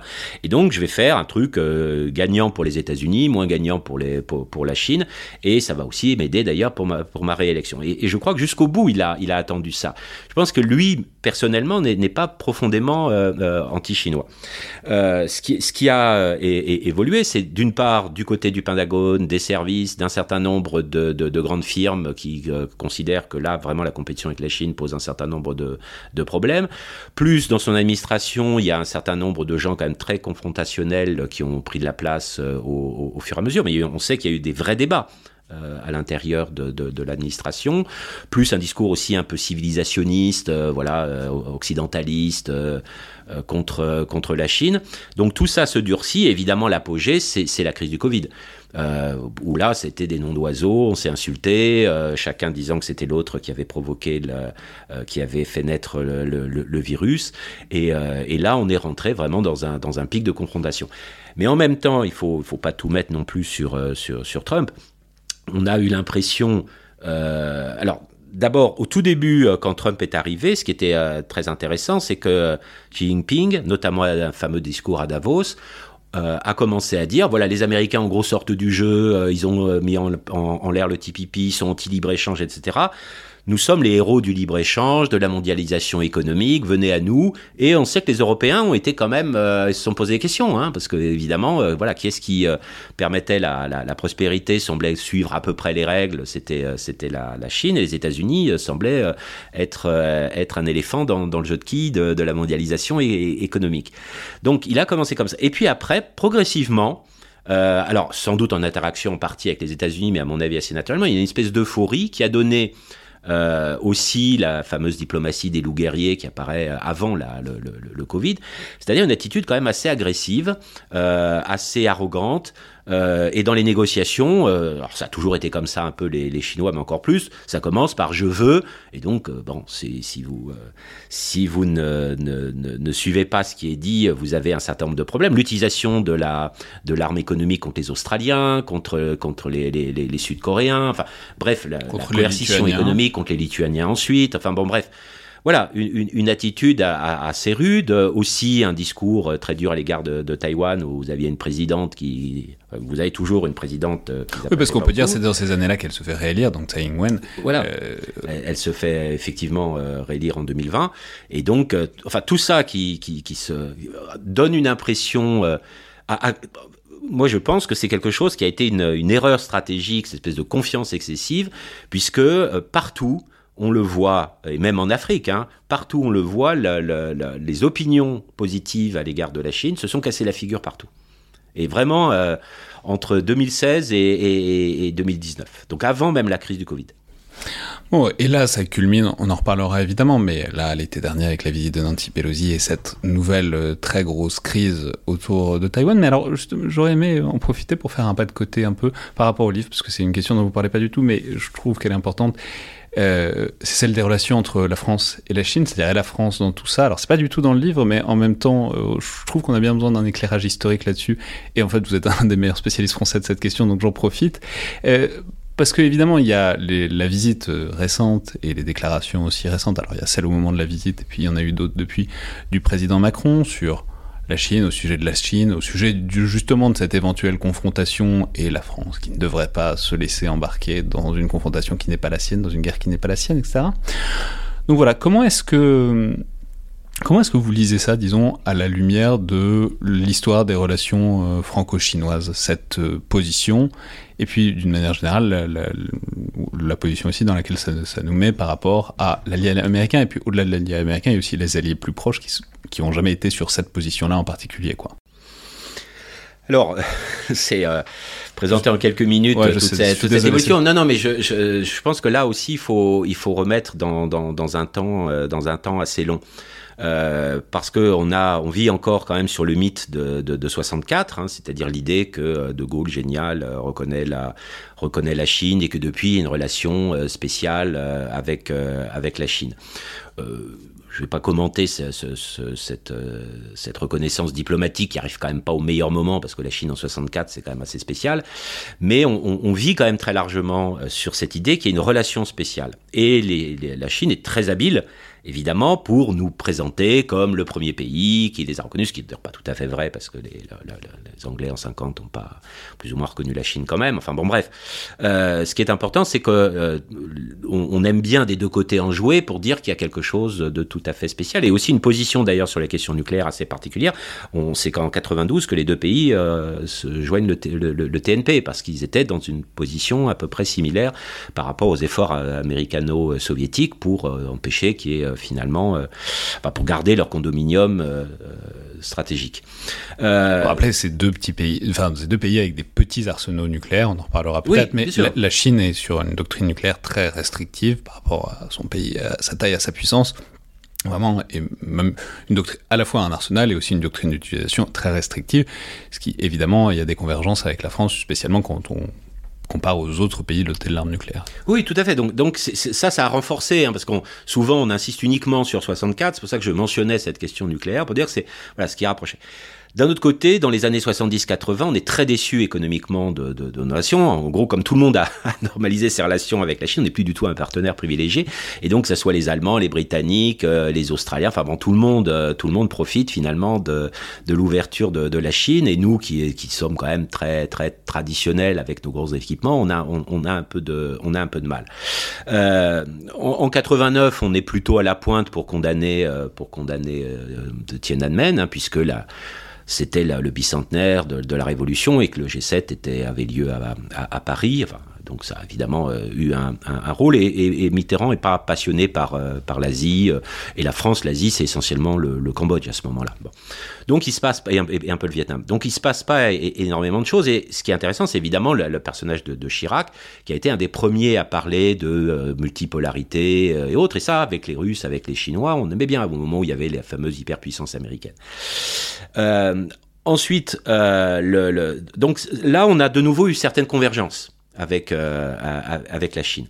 Ensuite, il y a l'épisode, je crois, qui a été un épisode tout à fait euh, traumatisant. Alors d'abord, le premier épisode traumatisant, c'était l'affaire taïwanaise dont on a parlé, donc on a beaucoup ramé pour euh, revenir dans les bonnes grâces de la Chine, donc au début des années 90. Et l'autre épisode qui nous a traumatisé, c'est 2008. Les, Chinois n'ont pas particulièrement apprécié Ils pas beaucoup qu'on vende des frégates à Taïwan. C'était voilà, c'est exactement ça. Et donc il y a eu un voyage célèbre de Monsieur Balladur qui était obligé quand même de se prosterner beaucoup. Euh, et, euh, et pour euh, pour 2000 pour 2008, en fait, au moment des, des Jeux Olympiques, euh, le président Sarkozy, qui avait euh, eu tout un discours sur les droits de l'homme d'une façon générale, que la France tiendrait auprès de tout le monde, etc. Ben, il y a eu le, passage de la flamme olympique, qui n'a pas été un grand succès euh, en France. En tout cas, ça a choqué les, Chinois, plus la rencontre avec le Dalai Lama, etc. Donc, de nouveau, la France a été mise à l'index. De nouveau, il a fallu se, se prosterner. Et à mon avis, on s'est dit plus jamais. Bon, voilà, on ne peut pas provoquer parce que euh, pour nos intérêts euh, économiques, euh, c'est, absolument catastrophique. Et à partir de, ce moment-là, on a été quand même très, très, très ouvert avec, avec la Chine à tous, les, à, tous les points de vue. Ça s'est accéléré avec quand Laurent Fabius était ministre des Affaires étrangères, où là, il j'avais calculé combien de fois il était en Chine. Enfin, c'était. voilà, l'idée. Aussi, on a rattaché le, le, secrétariat d'État au tourisme au Quai d'Orsay parce qu'on disait on va faire venir des millions de, de, de, de chinois euh, et il faut s'y préparer. Euh, euh, et ça va nous faire de l'argent, etc., etc. Donc voilà, il y a eu une, grosse, une grosse offensive et on a été parmi les plus allants finalement dans les relations économiques avec la Chine, quitte à aussi, d'un point de vue technologique, voire sur certains centres de recherche, être assez lâche, disons. Quand je dis lâche, c'est pas lâche, c'est lâche. Laisser faire un certain nombre de, d'accords de, de, ce type-là pour être présent. Une certaine... une certaine... Non, enfin, naïveté, je pense qu'il y a eu des, des, des, débats importants dans, dans, dans l'appareil d'État, d'État français, mais en gros, les arbitrages ont été faits pour plutôt euh, laisser, euh, laisser les choses et les coopérations euh, avancer. Mais c'est un peu les arbitrages sur lesquels on est en train de revenir en ce moment depuis quelques années. Enfin, en tout cas, je sais pas si c'était de la naïveté. En tout cas, en ce moment, il y a l'idée qu'il faut sortir de la naïveté par rapport à ça et qu'il faut euh, arrêter de considérer que la Chine est une puissance totalement bénévolente et, euh, tout à fait généreuse et qu'il faut, il faut, voir ce qu'ils prennent d'un peu plus d'un peu plus près quoi. Oui, voilà, c'est ça. Euh, alors là, après, ça, c'est une autre, question. C'est comment est-ce que petit à petit, on a une politique qui s'est quand même un peu durcie, et en tout cas une vision de la région qui est différente, c'est-à-dire à la fois que c'est une région qui est extrêmement importante, euh, que la France a y, a, y faire quelque chose, et en même temps que nous avons une spécificité, c'est pas tout centré sur, une confrontation avec la Chine. Et donc c'est la montée en force de la discussion sur euh, l'Indo-Pacifique euh, et le fait qu'on intègre finalement une stratégie spécifiquement Indo-Pacifique, qui est un vocabulaire qui n'était pas si répandu que cela. Et ça, faut peut-être s'attarder dessus une seconde parce qu'on en parle, on en a parlé souvent à ce micro, mais faut dire le concept d'Indo-Pacifique, il est fait alors même si on n'aime pas le dire, mais il vise la Chine. C'est-à-dire, c'est l'idée qu'il y a une sorte de continuité entre l'océan Indien et l'océan Pacifique, d'alliances, de partenaires, etc., qui, en gros, sont réunis pour euh, lutter, endiguer, parfois pour reprendre un vocabulaire de la guerre froide qu'on réutilisera peut-être plus tard, euh, les capacités de projection chinoise vers le monde, vers cette région et, vers le monde. Moi, je, je suis pas, suis pas certain que euh, la, Chine soit si euh, obsessionnelle dans, dans, dans, ses stratégies et notamment euh, pour pour la pour la France. Euh, en tout cas, cette idée qu'il faut euh, endiguer la Chine. Je pense qu'on a quand même conscience, c'est pas nous qui allons endiguer la, la Chine avec nos petits bras. Euh, je pense qu'il y a une dimension euh, d'opportunité parce qu'on sait que la croissance mondiale est tirée dans la région, donc il faut être extrêmement présente. une entre guillemets redécouverte de nos possessions et du fait que finalement on était, j'allais dire, puissance partie prenante parce qu'on avait nos 2 millions de, de, 3 millions, je sais plus, de, de Français dans, dans, dans, la région. Et donc on a, on a vu ça en partie euh, aussi comme une opportunité. Je pense qu'il y a aussi une opportunité, je suis pas un grand spécialiste des questions militaires, mais aussi pour la marine de dire voilà, on existe alors que pour le moment on est sur des projections euh, euh, moyen-orientales, africaines, etc. Enfin bon, il y a tout un tas de, de, de facteurs à mon avis qui ont, qui ont, joué. Ce qui est certain, c'est que bon, j'avais travaillé un peu sur la, la, la, et interviewé des gens sur la généalogie de, de, de tout cela. ça s'est fait quand même beaucoup dans les relations avec le Japon, dans les relations avec, euh, avec l'Australie, euh, où on a réparé aussi des, des, relations qui étaient compliquées. Avec l'Australie, on a quand même un passé euh, qui était, qui était pas simple, mais ce qui nous permettait d'être... Notamment depuis le Rainbow Warrior, voilà. qui, est, qui, a été un point de plus les essais nucléaires voilà, disons que le, nucléaire français n'était pas toujours le, bienvenu. Euh, et donc, ça, voilà, ça nous, ça nous, et, c'était une façon aussi, euh, me semble-t-il, de redevenir une, enfin, de montrer qu'on est une puissance mondiale et être une puissance mondiale, euh, ça justifie euh, que l'on garde notre notre siège permanent au Conseil de sécurité, euh, etc. Enfin, il y a beaucoup de, beaucoup de choses en termes de statut qui, jouent. Quand, j'ai ma, thèse sur la, guerre d'Indochine, j'ai essayé de montrer qu'en fait, on voulait rester en, Indochine aussi parce que ça nous permettait d'être une puissance mondiale. Et donc, quand on est une puissance mondiale, on peut discuter, non pas égalité, mais au moins les États-Unis nous écoutent. Si effectivement la, la, la, France est une puissance européenne et à la limite autour de la Méditerranée. Voilà, qu'est-ce qu'on qu'est-ce qu'on Si les Américains s'intéressent à l'Asie, euh, enfin plus encore à l'Asie, euh, il faut il faut en être, j'allais dire. Donc voilà, je, je, je suis pas sûr qu'il y ait une obsession chinoise. Euh, enfin, on a on a pris conscience de tout un tas de, de, de, de problèmes, les questions euh, d'espionnage, les questions de euh, bien entendu de modernisation militaire de, de, la Chine, la question évidemment de de l'ordre maritime, enfin tout un tas de, de, de questions qui sont lié à la Chine, mais euh, je ne suis pas moi persuadé que c'est euh, voilà obsessionnel pour pour nous comme ça l'est, euh, je pense pour les pour les Américains. Voilà donc. Euh, tout cela est monté euh, à partir de, de, la, de, la, de, la présidence Hollande, quand même, hein, cette, cet intérêt nouveau euh, et cette stratégie euh, indo-pacifique. D'ailleurs, dans les conseillers diplomatiques de, de, France Hollande, il y a des vrais spécialistes de, de l'Asie, donc je pense que c'est pas c'est pas neutre de neutre du tout. Et puis, bon, on sait que c'est euh, l'arrivée d'Emmanuel Macron qui a eu des déclarations hein, en Australie, puis ensuite euh, de la stratégie, et donc la France a eu cette cette, politique-là. Mais justement, notre objectif par rapport à la Chine, c'est de dire voilà que nous sommes pas une puissance euh, hostile, et nous, je crois que nous, la, la, le positionnement euh, français reste de dire on n'est pas une puissance d'équilibre, j'aime pas tel, tellement ce, cette expression, même si elle est euh, utilisée euh, énormément, mais de dire voilà, on est une puissance qui essaye de calmer un peu le jeu, au sens, je pense, le terme de puissance d'équilibre, euh, c'est pas en, termes, j'allais dire, mécaniques, parce que nous sommes trop petits pour être une terme mécanique, mais c'est dans la tradition quand même de la diplomatie, j'allais dire, de l'ancien régime français du XVIIe, XVIIIe siècle, de dire que le travail des diplomates, c'est de construire des équilibres, de construire des équilibres mondiaux pour éviter les conflits. Mais ça, on ce peut, qui est, à mon avis, on, très différent. On lui a déjà souvent fait un sort euh, ici à cette expression, mais le, le problème, c'est un des problèmes de cette expression, c'est notamment la traduction, puisque, puisque puissance d'équilibre, effectivement, ça peut être soit une puissance qui a équilibre, soit une puissance qui cherche des équilibres. En revanche, sa traduction anglaise, c'est balancing power, qui elle ne veut dire qu'une seule chose, c'est que on, est on se met du côté, enfin, on, on, essaye de se mettre du côté de celui qui est en déséquilibre, et donc là, ça voudrait dire, on essaierait de se mettre du côté de la Chine si euh, jamais la confrontation va pas, ce qui est pas du tout l'idée en français, mais ce qui est quand même un peu comme ça que les partenaires euh, ne la comprennent pas en tout cas.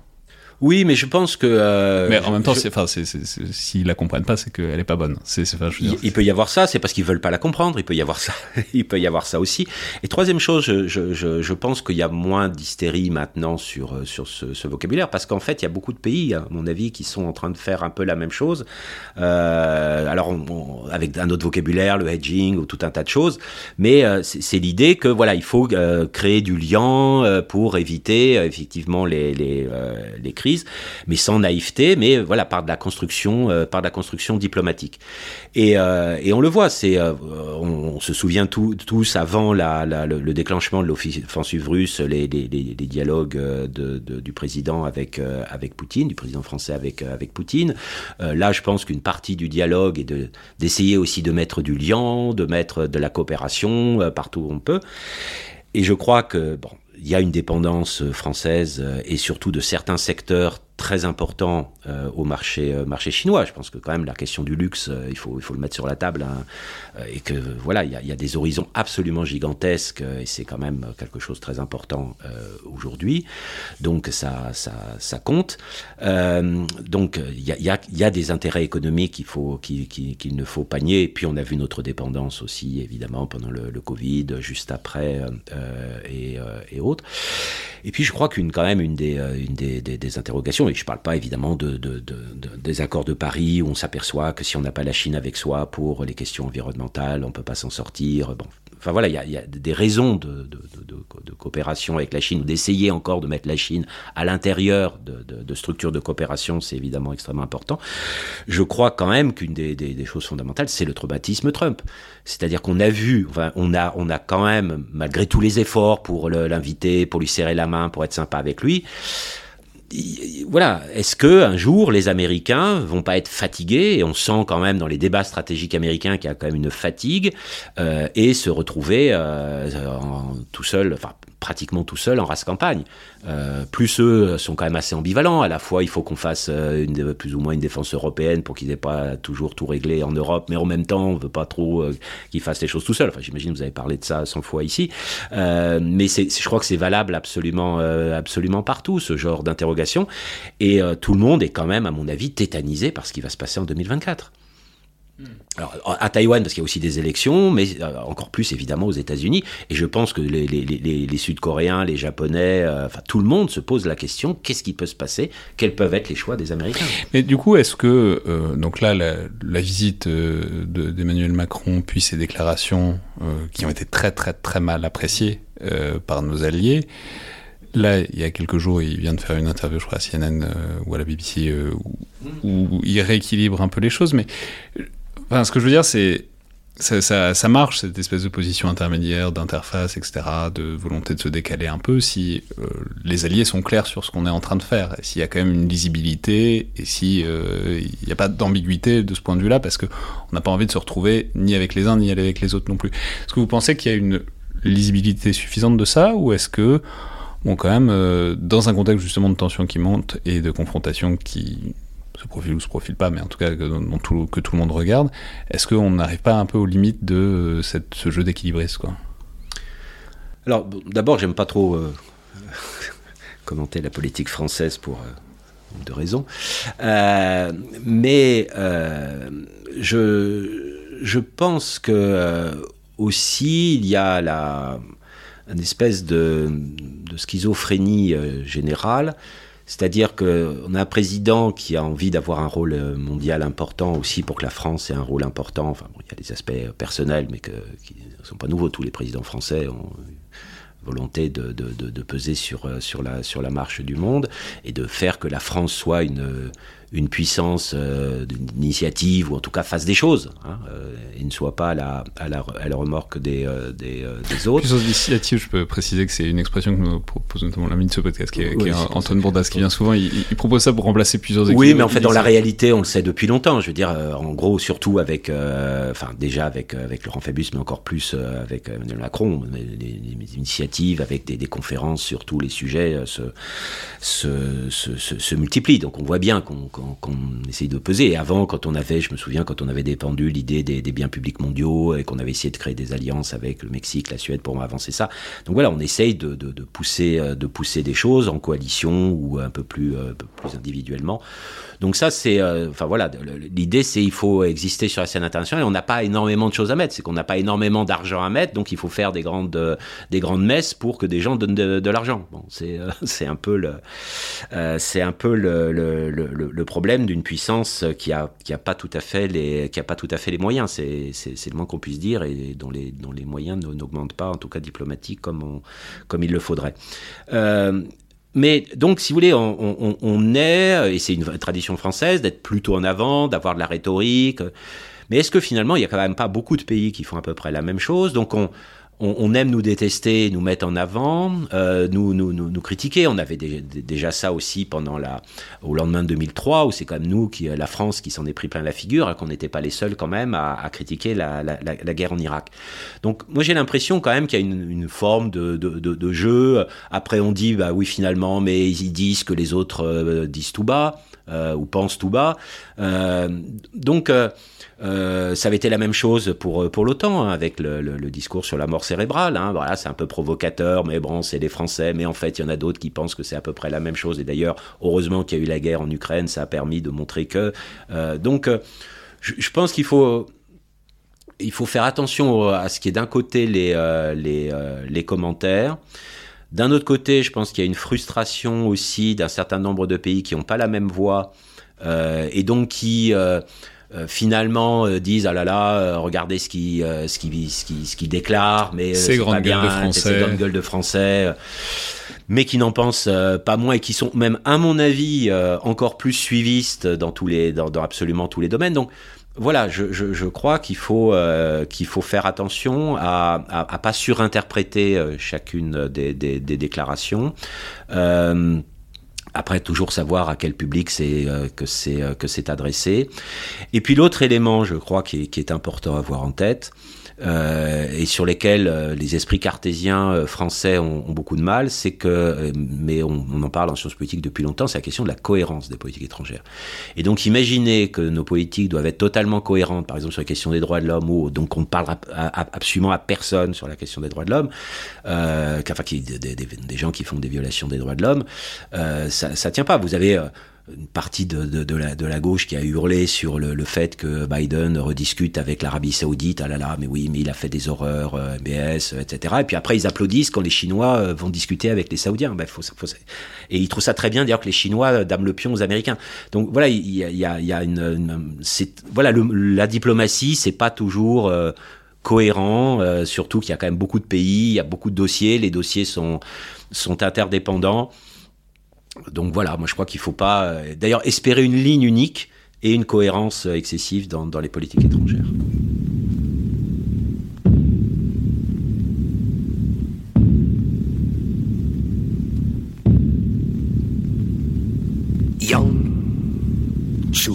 Yang est venu de loin. Yang Tiens, arrive à Pékin. Quelle ville c'est? La Chine. China! Comme lui, il y en a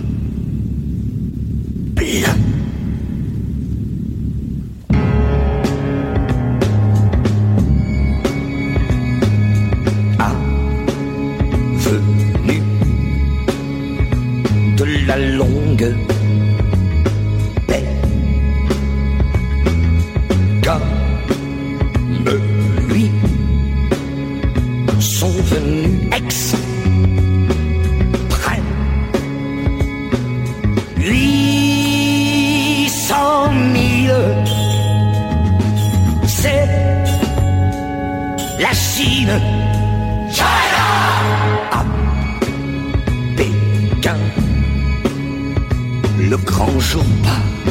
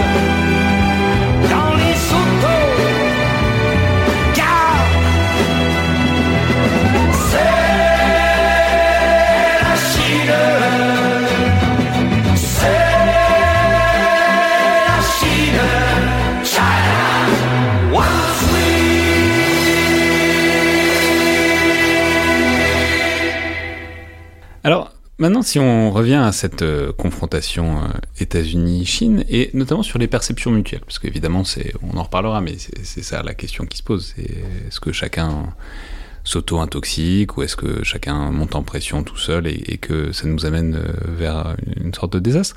Bon, peut-être, pour commencer pour une fois par, le point de vue chinois, voilà, comment est-ce qu'elle est vue, cette confrontation euh, États-Unis-Chine en Chine? Est-ce que c'est vu comme quelque chose d'inéluctable? Est-ce que c'est vu comme je sais pas, une fatalité Est-ce que c'est vu comme quelque chose de positif éventuellement Est-ce que c'est vu comme une catastrophe aussi à éviter Parce qu'après tout, la Chine n'en est pas au bout de son développement économique, loin de là. Voilà, dans les élites chinoises, comment est-ce que cette perspective-là euh, est perçue? Alors, encore une fois, c'est très difficile de, généraliser sur, euh, euh, sur les élites chinoises. On sait quand même pas tellement ce qui se discute dans, les cercles, dans les cercles intimes. Mais on a, et ce qui est euh, explosif, et ce qui a explosé en, en, en, en 14, en, partie, euh, un mélange d'optimisme très important, c'est-à-dire qu'en gros, euh, la Chine est une puissance qui a réussi quelque chose d'absolument exceptionnel en termes économiques. Euh, c'est-à-dire enfin, d'avoir une classe moyenne importante, de sortir euh, les, les- de la grande pauvreté, euh, d'être maintenant leader dans tout un tas de domaines, euh, bon bref, d'être le partenaire commercial principal de tout le monde, euh, ou Y presque, compris d'avoir réussi à devenir des domaines euh, de- dans, en haut du spectre, dans, les dans solaires, technologiquement etc., des, l'énergie verte, réussites e- e- exceptionnelles, etc., Ah, tout je- en conservant c'est- c'est c'est plus la Chine cheap, c'est plus le made in China. Voilà, absolument. des- D'être des- monté en gamme dans, dans, dans absolument tout, d'être devenus maintenant les grands exportateurs d'automobiles. euh, ils sont en train, alors bon, ça, euh, est-ce qu'ils vont damer le, pio- le pion réellement à Airbus et à Boeing Euh, Bon, voilà, enfin, plus la conquête spatiale, plus autre chose. Donc voilà, il y a, il y a ce sentiment d'un, voilà, de, de, de revanche et surtout d'un- d'un optimisme considérable de, par, euh, quand on voit What? Quel était le point de, départ il y a, quelques, il y a même quelques dizaines d'années. C'est quand même, euh, et, je pense d'ailleurs que le voyage des tourismes, des touristes voit bien que, n'y a plus un écart euh, si important euh, quand on voit les villes chinoises par rapport à, à, à ce qu'il y avait auparavant. Donc il y a un optimisme très important. Tout ça en conservant la stabilité politique. Il n'y a pas de, crise politique. On a l'impression qu'il y en a partout dans, le, dans le monde et notamment dans les, dans les démocraties. Donc voilà, qui- que, la Chine est vraiment euh, supérieure pour, euh, pour, euh, pour cela, mais qu'il y a encore du travail. mais qu'à terme, de toute façon, la Chine sera la très très grande puissance du monde et elle commence déjà euh, à proposer euh, finalement une vision du monde euh, qui soit euh, aux caractéristiques chinoises, hein, le terme qui est, utilisé beaucoup, puisque ces derniers temps, on a eu les initiatives sur la sécurité, sur le développement, sur les questions de civilisation, enfin bref, en gros, à peu près tous les domaines, les Chinois auraient quelque chose à, apporter, et donc sous leur aile, euh, ou en tout cas sous leur euh, bienveillance, euh, on aurait un monde meilleur hein, si on suit euh, finalement les préceptes et les réflexions euh, de euh, Monsieur Xi Jinping.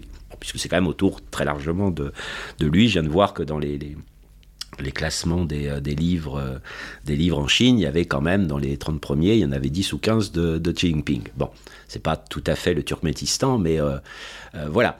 Donc, à partir de, de, de, ce moment-là, on entre. Donc ça, c'est la- l'aspect vraiment optimiste, mais ce qui veut dire que le monde doit, doit suivre puisque c'est eux qui, euh, qui réussissent très bien. Et en même temps, il y a un certain euh, pessimisme parce que justement, les Américains ont l'air, d'après cette vision-là, de tout faire. Tous leurs gestes sont pour empêcher cette, euh, cette affirmation, cette montée en puissance. euh, euh, et donc finalement, la, la, la, la, puissance problématique, ce sont, ce sont les États-Unis, qui utilisent la guerre, la confrontation, la question de Taïwan, enfin absolument tout, la guerre commerciale, la guerre technologique, etc., pour freiner, voire la question environnementale quand ça les arrange, pour freiner ce, ou empêcher ce triomphe de, de, de, de la Chine. Euh, avec un troisième élément, et quand je dis c'est essentiellement les États-Unis, mais ça peut être aussi le Japon ou autre, enfin les petits, hein, tout ça c'est c'est tout petit pour, euh, pour la Chine. Euh, à côté de ça, il y a l'idée qu'on est quand même dans une période compliquée. Euh, alors nous, le, grand terme à la mode, polycrise, euh, etc., ou multicrise, euh, eux, c'est la même chose. C'est en gros des, un contexte qu'on n'a jamais vu avec effectivement tout un tas de, de, de, de, problèmes interdépendants, etc. Mais à la limite, ça, ça peut rentrer dans la case pessimiste, c'est-à-dire que en Chine même, il, peut y avoir un certain nombre de problèmes. euh, il peut y avoir cet effort de constituer des OTAN asiatiques euh, et autres. Donc ça, c'est l'aspect négatif. Mais en même temps, qui est-ce qui est capable euh, de tirer profit finalement de ce contexte très compliqué qui est co- comparé à la fin du 19e siècle, par exemple, pour justement se hisser au sommet et finalement redéfinir les lignes de l'ordre mondial, c'est la Chine. Donc, à la fois, je, suis désolé, ça fait un peu les, préparations des, stratégies euh, euh, militaires et des anticipations, euh, pessimisme, optimisme d'un côté euh, et euh, risque et opportunité de l'autre. Et on, peut dire dans le livre, vous faites un sort à, une expression qu'on emploie aussi très à la mode en ce moment pour caractériser ça, qui est l'expression de Graham Allison, qui est le, le piège de Thucydide, qui est cette idée que voilà, il y aurait une sorte d'inéluctabilité au conflit entre une puissance en déclin et une puissance émergente. Donc en l'occurrence, la puissance en déclin serait les États-Unis, la puissance émergente serait la Chine, et que fatalement, quand ça se passe comme ça, quand les courbes se croisent, ça finit toujours par expl- exploser à, un moment. Donc c'est voilà, c'est le terme, euh, c'est le concept un peu à la mode et euh, auquel vous que vous remettez quand même bien en cause euh, dans le livre. Oui, alors bon, d'abord, euh, tout ça, c'est pas du Allison a, a l'habitude de reprendre ce que font les autres. Donc, euh, en fait, on parlait de cette question-là, la comparaison euh, de la montée en puissance de la Chine et la montée en puissance de l'Allemagne au fin du 19e, début 20e, ça apparaît au tout début des années 90. Oui, parce que je, pardon, Donc, je, l'ai pas dit, mais c'est l'idée, c'est quand même un parallèle avec la situation en 1914. Tout à fait. Alors, la première chose qui. Je ne m'étends pas énormément parce que j'avais déjà fait un peu un sort, c'était d'estimer que les causes de la Première Guerre mondiale, c'était la montée en puissance de l'Allemagne et le déclin britannique. Euh, L'Allemagne n'était pas obsédée que par euh, le, Royaume-Uni, il y avait quand même la France à côté et surtout la Russie. Bon, donc ça, et aujourd'hui, finalement, la Chine a un paysage stratégique plus simple. C'est quand même la, la- aussi, hein, tout à l'heure, je disais qu'une des grandes transformations euh, stratégiques du monde de ces 30 dernières années, c'était le rapprochement entre États-Unis et Inde. L'autre euh, grande transformation, c'est que la, la Russie n'a plus à s'inquiéter du nord, de la Russie. Alors que historiquement, au XXe siècle, elle a mené euh, plusieurs guerres contre la, contre la Russie et, que la Russie était un- une puissance impérialiste en Chine. Bon, ça, c'est quand même une transformation. Donc ça fait déjà un front, euh, un front de moins. Ça ne veut pas dire qu'il n'y en a pas d'autres, hein, mais en tout cas, c'est un, euh, c'est un, un- un front de moins. Donc la comparaison avec, avec 14, à mon avis, ne, tient, ne, tient pas, ne tient pas. En revanche, ce qui est très intéressant, c'est le débat qu'il y a autour de tout ça. hein. c'est toujours la même chose, c'est comme euh, enfin, tous ces mots, euh, la, fin de l'histoire, le choc de civilisation, etc. À la limite, c'est pas l'analyse en, elle-même qui est absolument euh, indispensable, mais ce que ça suscite ensuite comme, comme débat. Et là, il y a effectivement cette idée que ça peut mener une guerre, mais Allison est quand même relativement prudent en disant à partir du moment où on sait qu'il y a cette logique historique, j'allais dire, tout le monde a intérêt plutôt à calmer le jeu parce qu'on sait ce qu'a donné la guerre de 14, hein, c'est-à-dire à la fois des guerres mondiales absolument épouvantables, ensuite les totalitarismes, le, génocide, enfin bon bref. Donc on, doit être relativement prudent par rapport à, par rapport à cela. Mais il y a aussi une autre euh, euh, approche qui d'ailleurs est, euh, concomitante et qui date des années 70 et 80, c'est d'expliquer qu'en fait on a des cycles hégémoniques. Euh, et donc on- aujourd'hui il y aura une crise de la Pax Americana et on parle beaucoup notamment au Moyen-Orient, hein, l'idée que voilà c'est la, fin du Moyen-Orient euh, euh, américain, qu'on serait dans un- une ère post, post-américaine au minimum Moyen-Orient, et ce serait même le laboratoire de ce monde, de ce monde de post-américain. Et donc, la- la- l'argument, c'est de dire, bah, finalement, la, Pax Americana a remplacé la Pax Britannica sans guerre. Pas sans guerre. Il y a eu, quar- il y a, il y a eu euh, 30 ans de, guerre, mais entre les deux pays, il n'y a pas eu de guerre. Hein, à partir des années 20, il n'y a plus de plan de guerre pour, euh, entre les deux. Et donc, euh, je pense que dans, dans, en- Chine, quand je dis je pense, il y a, évidemment eu des discussions là-dessus. On, imagine, sans, conflit avec les États-Unis, bah, créer une, situation de fait où à la fois les, euh, l'hégémonie chinoise se mettrait en place, pas seulement euh, parce qu'on aurait des dépenses militaires plus importantes, une économie plus importante, etc., mais parce que, encore une fois, les références, parce que l'hégémonie, c'est aussi euh, le vocabulaire légitime, c'est aussi les références, c'est les normes, euh, les règles, etc., etc. Si euh, beaucoup de monde euh, épouse ces règles chinoises ou cette vision de voir les choses chinoises, la transition sera faite. Et, euh, et finalement, on aura une Pax Sinica qui sera bonne pour tout le monde.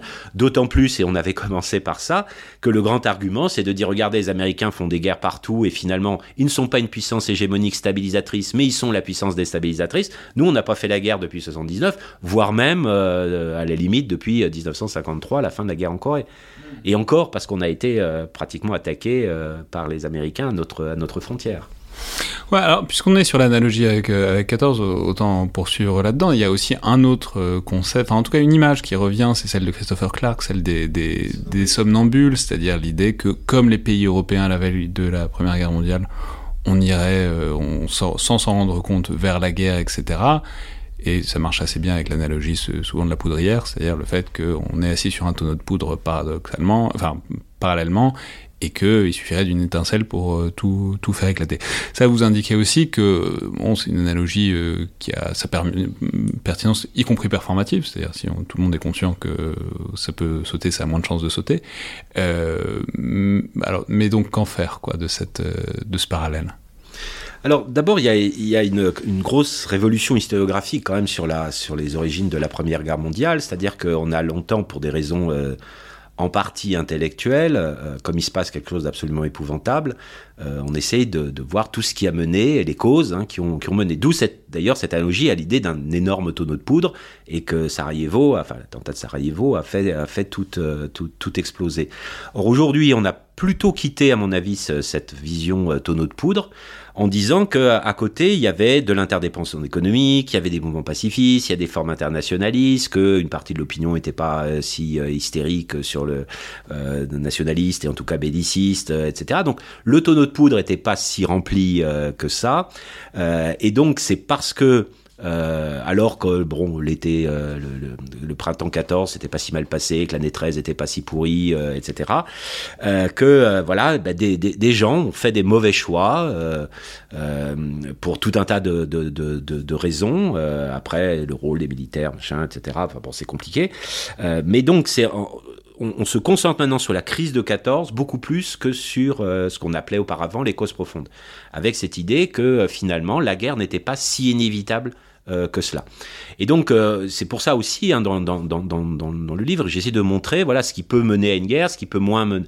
Pour montrer que voilà, il n'y a pas un, un, un déterminisme. Bien entendu, si la guerre commence dans cinq ans, on reprendra dans, le livre, évidemment, ou dans, si on est encore vivant, ce qui a, peu de chances qu'on le soit encore, euh, ou d'autres euh, ou, d'autres analyses, on ira chercher les éléments de tension, euh, le dilemme de sécurité, la, course aux armements, enfin tout ça, pour dire que finalement on était sûr d'aller vers ça.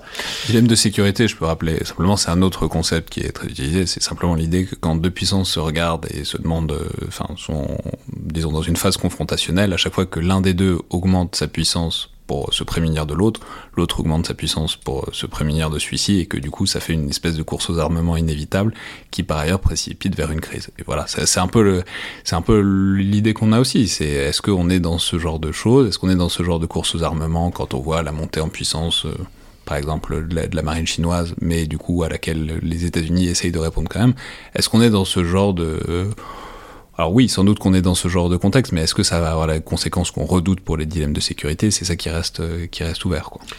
Oui, alors le, le, une partie du dilemme de sécurité qui, à mon avis, est encore plus importante. La, course aux armements est là, une des conséquences hein, du, du, du, dilemme de, de, de sécurité. C'est le fait que quand l'autre fait quelque chose, on l'interprète comme si c'était offensif, agressif, problématique, etc. Donc, et là, on est en train de, à mon avis, de, rendre un peu compte, euh, enfin, de, réfléchir un peu de cette, de cette manière-là. C'est-à-dire que, par exemple, euh, si les Chinois font quelque chose au Moyen-Orient en Afrique, on dit bah voilà c'est euh, pour euh, être plus puissant, c'est pour contrer les Américains. Et du côté chinois, dès que les Américains disent ou font quelque chose, c'est forcément anti-chinois. Ça c'est vraiment au cœur du dilemme de, sécurité, c'est-à-dire d'être 100% pessimiste euh, enfin avoir une, la, la, vision la plus pessimiste de ce que l'autre euh, de ce que l'autre euh, fait. Hein, bon, voilà, et c'est d'ailleurs des choses qu'on qu connaît dans la vie. Hein. Si vous êtes dans le métro à minuit et que vous avez quelqu'un qui sort un couteau, vous allez, il peut très bien tartiner sans, sans, sans un sandwich, hein, voilà. Mais si vous êtes, euh, vous avez déjà été agressé par exemple, vous, vous, serez beaucoup plus inquiet. Ben là, les Américains qui ont toujours euh, ont tendance à être évidemment euh, assez inquiets de, de, de, pays qui peuvent les les contrer, voire menacer leur sécurité, ils sont évidemment très inquiets par par tout ce que construisent les ce que construisent les Chinois. Donc là, moi, je pense qu'on là, on est vraiment vraiment dedans.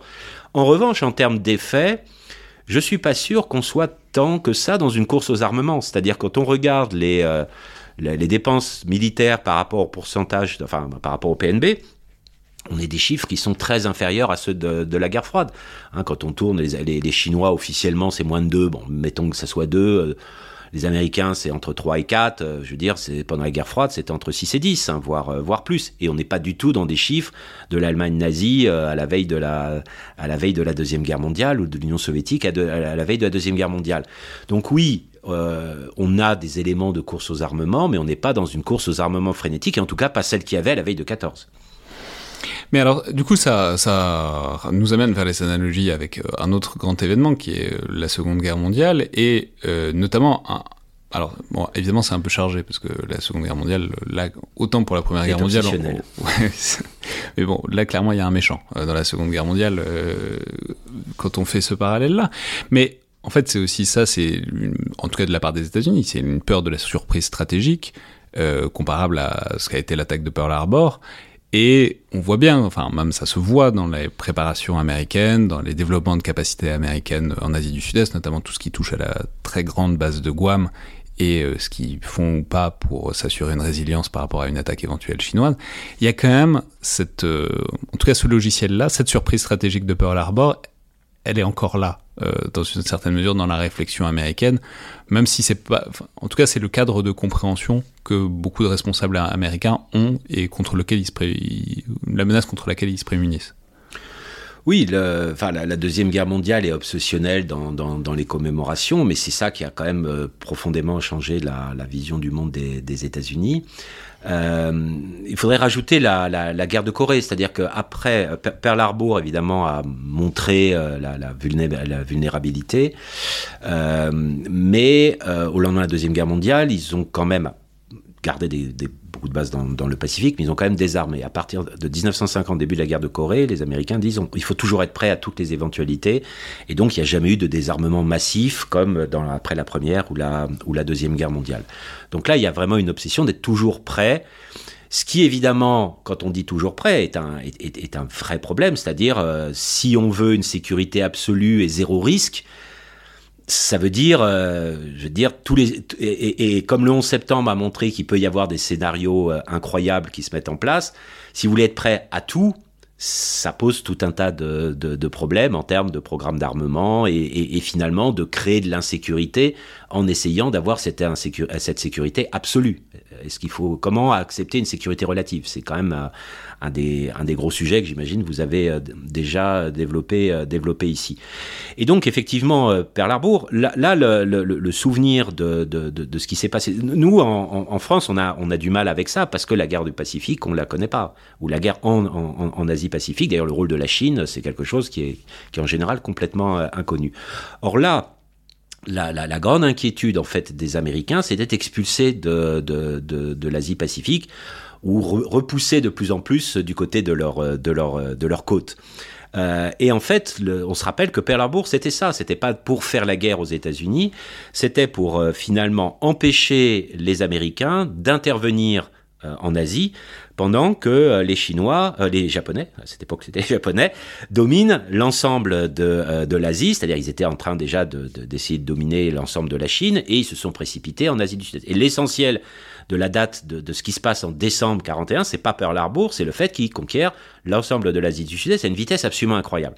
Et d'ailleurs, toute la stratégie américaine, et en partie française, mais surtout américaine, ou des inquiétudes australiennes dans les années 50-60, on se moque, ah, l'effet domino, c'est ridicule, la théorie des dominos, l'idée que les pays communistes tomberaient les uns après les autres en Sud-Est. Mais tout le monde a le souvenir de dix ans auparavant que le petit Japon, le petit Japon a tout conquis à toute vitesse, menacé l'Australie, était presque en Inde, etc.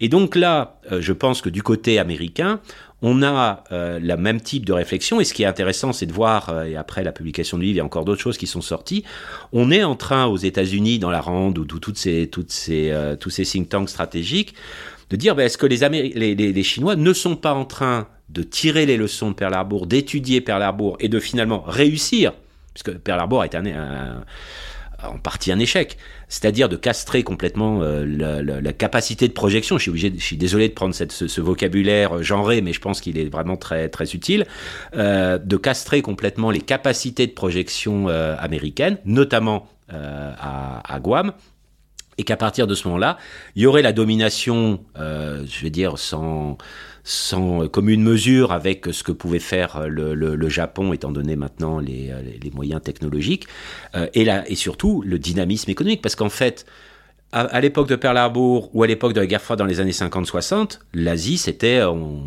représenté comme des masses pauvres, euh, mourant de la famine. Euh, bon, il y avait quelques ressources naturelles, hein, du caoutchouc, de l'étain, un peu de pétrole, etc.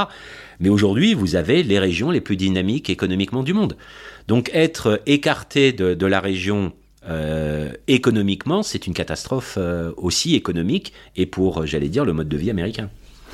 Alors, l'analogie de la Seconde Guerre mondiale, elle fonctionne aussi euh, parce que ça pose une autre question qui est très importante, euh, notamment pour les États-Unis, c'est la question de l'attitude et de l'engagement à avoir euh, par rapport à ça, avec ce parallèle qu'on utilise à tort et à travers, on l'a beaucoup utilisé pour la Russie, qui est seul, celui de la politique de l'apaisement et de ses impasses. Alors, on, l'a beaucoup dit pour la Russie, l'Ukraine, etc., le spectre de Munich, etc. Enfin bon, voilà, mais au-delà de ça, ça pose la question de, pour les États-Unis, de qu'est-ce qu'on fait pour dissuader la Chine Qu'est-ce qu'on fait Est-ce que le fait de maintenir le dialogue et de ne pas entrer dans cette confrontation, c'est une solution? Est-ce que, au contraire, il faut avoir une politique plus agressive pour euh, parce que pour tomber dans le cliché, mais la Chine comprend que les preuves de force, etc., etc., et que si on est dans l'apaisement, on va se faire, euh, ils vont se faire grignoter euh, petit à petit. Donc voilà, ça cette analogie de la Seconde Guerre mondiale, elle pose aussi fondamentalement la question des modes d'action américains pour euh, prévenir tout ça et prévenir cette confrontation, en tout cas ne pas en sortir perdant.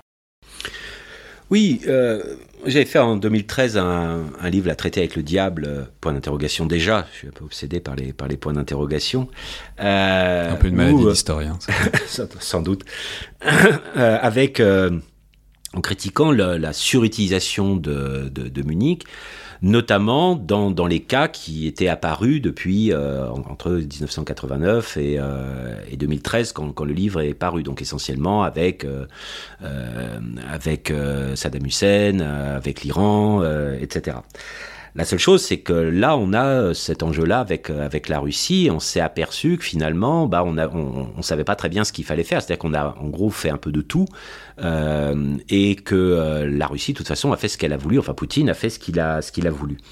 Euh, avec la Chine, c'est un peu la, la, la, même chose. C'est que c'est très, je pense, c'est très frustrant et et, euh, je, dis, je pense que tous vos éditeurs le savent, que c'est pas facile de, diriger de faire des politiques extérieures dans un pays. Non, mais souvent on dit il y a qu'à Faucon, mais bon, Euh, si vous faites effectivement euh, du, dialogue, ça peut être compris comme évidemment une, une, une, preuve de, faiblesse. Et il y a des gens qui ne sont pas apaisables. Hitler, je pense, n'était pas apaisable. Bon, donc c'est pas le dialogue qui aurait fait. D'ailleurs, on en a fait du, dialogue et de l'apaisement. On était prêt à lui faire des concessions sur tout un tas de choses, euh, etc. En même temps, on dit ah bah donc à ce moment-là, il faut euh, il faut s'armer, il faut être déterminé, etc. Mais interprété par euh, quelqu'un comme Hitler à l'époque, et j'imagine par un Poutine ou par autre, c'est dès que vous faites quelque chose, de toute façon, c'est considéré comme potentiellement, enfin, comme totalement hostile. Et donc, ça prouve que vous avez vraiment un ennemi, ça joue entre vos mains, et ça justifie aussi euh, bah, toutes les actions, euh, toutes les dépenses d'armement, etc., etc. Donc, le, le, apaisé par la discussion ou dissuadé par, euh, par la, en, Ouais, c'est pile je gagne, face tu perds de toute façon. c'est un, un peu ça. C'est un peu ça. Et, et d'ailleurs, ce qu'on oublie souvent, d'ailleurs, c'est euh, c'est que Hitler est parti en guerre aussi parce qu'il avait l'impression qu'on réarmait et que euh, on essayait de, de, de, de, l'encercler avec, euh, avec des alliances, notamment la fameuse garantie à la Pologne, euh, etc. Donc, dans, dans, dans sa tête, tout ce que l'on fait euh, contre lui est de toute façon une preuve d'hostilité. C'est soit de la faiblesse, soit de l'agressivité. C'est exactement ça. C'est pas facile, hein. Bah, on dirait pas. ouais. Mais alors, ça nous amène maintenant vers un troisième un moment, évidemment, qui est, important pour penser les parallèles, qui est celui de la guerre froide, et dont vous indiquez, vous travaillez dessus beaucoup dans l'ouvrage, parce que vous indiquez que c'est aussi un moment qui est très travaillé par l'un et par l'autre, que euh, à la fois les États-Unis et la Chine réfléchissent beaucoup à la guerre froide, à ce que la confrontation américano-soviétique de l'époque dit ou pas, aux raisons de son issue et à ce qui est transposable ou pas pour la confrontation américano-chinoise. Donc voilà. Euh, comment est-ce que. Euh, Voilà, comment. Quelles leçons sont tirées ou pas de, euh, de cet épisode de la guerre froide Et puis, euh, dans quelle mesure est-ce que c'est justifié ou pas? Alors, d'abord, il faut, je crois qu'il faut vraiment rappeler qu'il y a une, euh, que la guerre froide pour la, pour la Chine, c'est pas quelque chose d'extérieur, regardant les Américains et les Soviétiques euh, rivaux, puisque souvent on a un peu cette impression-là que ça se jouait essentiellement en Europe, en plus quelques petits conflits euh, périphériques, mais la grande guerre américaine, finalement en Asie, avant, avant la guerre du, Vietnam, qui était un peu, un peu particulière parce qu'elle était contre un petit, euh, un petit pays, c'était la guerre de Corée où euh, il y a eu des affrontements directs entre Américains et Chinois. Et donc, euh, euh, dans les années 50 et 60, finalement, la Chine était... euh, Je peux rappeler qu'on a fait à ce micro un, dans le bunker euh, avec Pierre Aski sur ce magnifique film euh, qui est La bataille du lac, Ah du oui. lac voilà. euh, le plus gros bus- blockbuster de l'histoire euh, de la Chine. Et très intéressant, parce qu'il n'y a pas de Coréens dans cette histoire. Tout à fait. Euh, mais ce qui prouve bien qu'en en Chine, évidemment, c'est pour montrer à quel point euh, les, Chinois seraient capables de résister aux, Américains et l'ont réussi dans des conditions quand même qui étaient qui étaient pas pas évidentes. Euh, mais donc il y a eu un affrontement direct et les, États-Unis étaient persuadés dans les années 50 et 60 que la puissance la plus perturbatrice finalement, c'était la Chine beaucoup plus que l'Union soviétique. D'ailleurs, la Chine accusait l'Union soviétique de discuter avec les Américains. Donc on a quand même le souvenir aussi de la capacité que la, la, la, Chine peut euh, partir en vrille, si, si j'ose dire, notamment au moment de la révolution culturelle, au moment de la crise, enfin la guerre en 69. Euh, avec les, soviétiques, car quand, les soviétiques essaient de discuter, ils se faisaient insulter par, euh, au téléphone par, euh, leurs, leurs, inter- leurs interlocuteurs. Donc l'idée aujourd'hui que si on arrive à discuter en cas de crise, tout va bien se passer, on a des souvenirs qui sont pas extraordinaires de cette de cette de cette période. Donc la, voilà, la, Chine était quand même au cœur au cœur de la guerre froide. Je, pense que du côté du côté américain, les, les leçons quand même qu'on a qu'on en a tirées, c'est la question de la cohésion quand même du camp du camp occidental. il y a eu du mou, il y a eu des crises, il y a eu tout un tas de problèmes, etc. Mais en gros, quand même, euh, il y a eu cette, euh, cette cohésion, euh, cette résilience grâce aussi aux, échanges économiques, hein, ce qui fait que finalement personne n'a voulu complètement se jeter dans les bras des, euh, soviétiques. Là, évidemment, la Chine étant beaucoup plus euh, riche, euh, il peut y avoir beaucoup plus de tentations, mais que voilà la cohérence euh, occidentale euh, a été importante et que la détermination des Américains à protéger, en tout cas à dire qu'ils vont protéger euh, les, euh, alliés, a été un élément euh, absolument essentiel euh, et que euh, il a fallu avoir un bon équilibre entre euh, la volonté donc de refoulement, c'est-à-dire quand même une politique euh, un minimum agressive, euh, là, une certaine patience stratégique et un minimum de dialogue. Parce que là aujourd'hui on critique énormément l'os politique allemande, le fait qu'ils étaient euh, trop gentils avec Monsieur Poutine, mais d'une certaine façon, c'était critiques qu'on avait au début des années 80. Euh, on attaquait les Allemands qui étaient trop gentils avec les Soviétiques, mais à l'arrivée, euh, l'Union soviétique était complètement dépendante du Deutschmark euh, et, des, capacités financières de l'Europe de l'Ouest. Ça ne veut pas dire que c'est reproductible, encore une fois, puisque la Chine, ce n'est pas l'Union soviétique d'hier.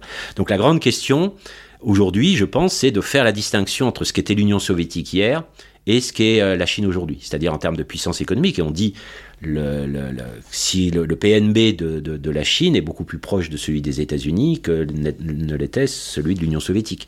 Euh, le, succès économique est beaucoup plus grand. On est interdépendant avec la Chine, on l'était pas par rapport à l'Union soviétique. Enfin bon, là, la liste est assez longue. Donc, en termes de stratégie, on voit à peu près la chose. Le problème, c'est de l'ennemi qui n'est pas du tout le même. Du côté, euh, du côté euh, chinois, euh, c'est plus. les leçons qui étaient tirées l'ont été tirées dans les années 90-2000, c'est qu'il fallait éviter, euh, euh, la, euh, comme l'avait été l'Union soviétique, d'avoir trop d'ennemis. Euh, parce Ce dont on parlait au début, c'est l'idée de faut pas faire peur, faut rassurer, Faut faut, pas faire pas, peur. faut pas se mettre une cible sur le dos pour rien. Voilà. Sinon, les États-Unis vont avoir une justification pour faire du réarmement, être agressif, et surtout tout un tas de pays vont faire une alliance, euh, une quasi-alliance euh, contre nous, comme ils l'ont fait contre l'Union soviétique. L'Union soviétique était toute seule, sauf avec des petits, euh, des, des- des- des démocraties populaires, plus des, pays que ce soit l'Éthiopie, le Yémen, le Mozambique ou je sais pas quoi, ou l'Afghanistan, qui étaient quand même pas des, super grandes puissances. Euh, le seul problème, c'est que la Chine, de toute façon, ne veut pas d'alliés. Donc là, c'est une question. Mais ce qu'elle fait aujourd'hui, ça ressemble, à mon avis, à ce qu'elle fait dans les années 50. Et ça, c'est quand même lié à cette stratégie. C'est si on ne fait pas un bloc derrière la Chine, on peut au moins éviter que les Américains aient un bloc avec eux. Et donc, je pense que la stratégie, à la fois un mélange de charme et de détermination, euh, c'est-à-dire, en gros, on vous fait la liste de ce que vous devez faire pour être, euh, pour être ami avec nous. hein. Ils aiment bien faire des listes. Alors, ils en ont subi dans le passé de la part des Japonais, mais là, maintenant, c'est eux qui font des listes. Euh, donc, euh, si vous voulez profiter de- du commerce avec nous, des échanges, de notre, de notre expertise, de tout un tas de, de, nos équipements, etc., etc., vous devez faire ça, ça, ça, ça. Et donc, euh, aujourd'hui, c'est de dire l'autonomie stratégique européenne, oulala, c'est bien, c'est super, prenez vos distances par rapport aux Américains.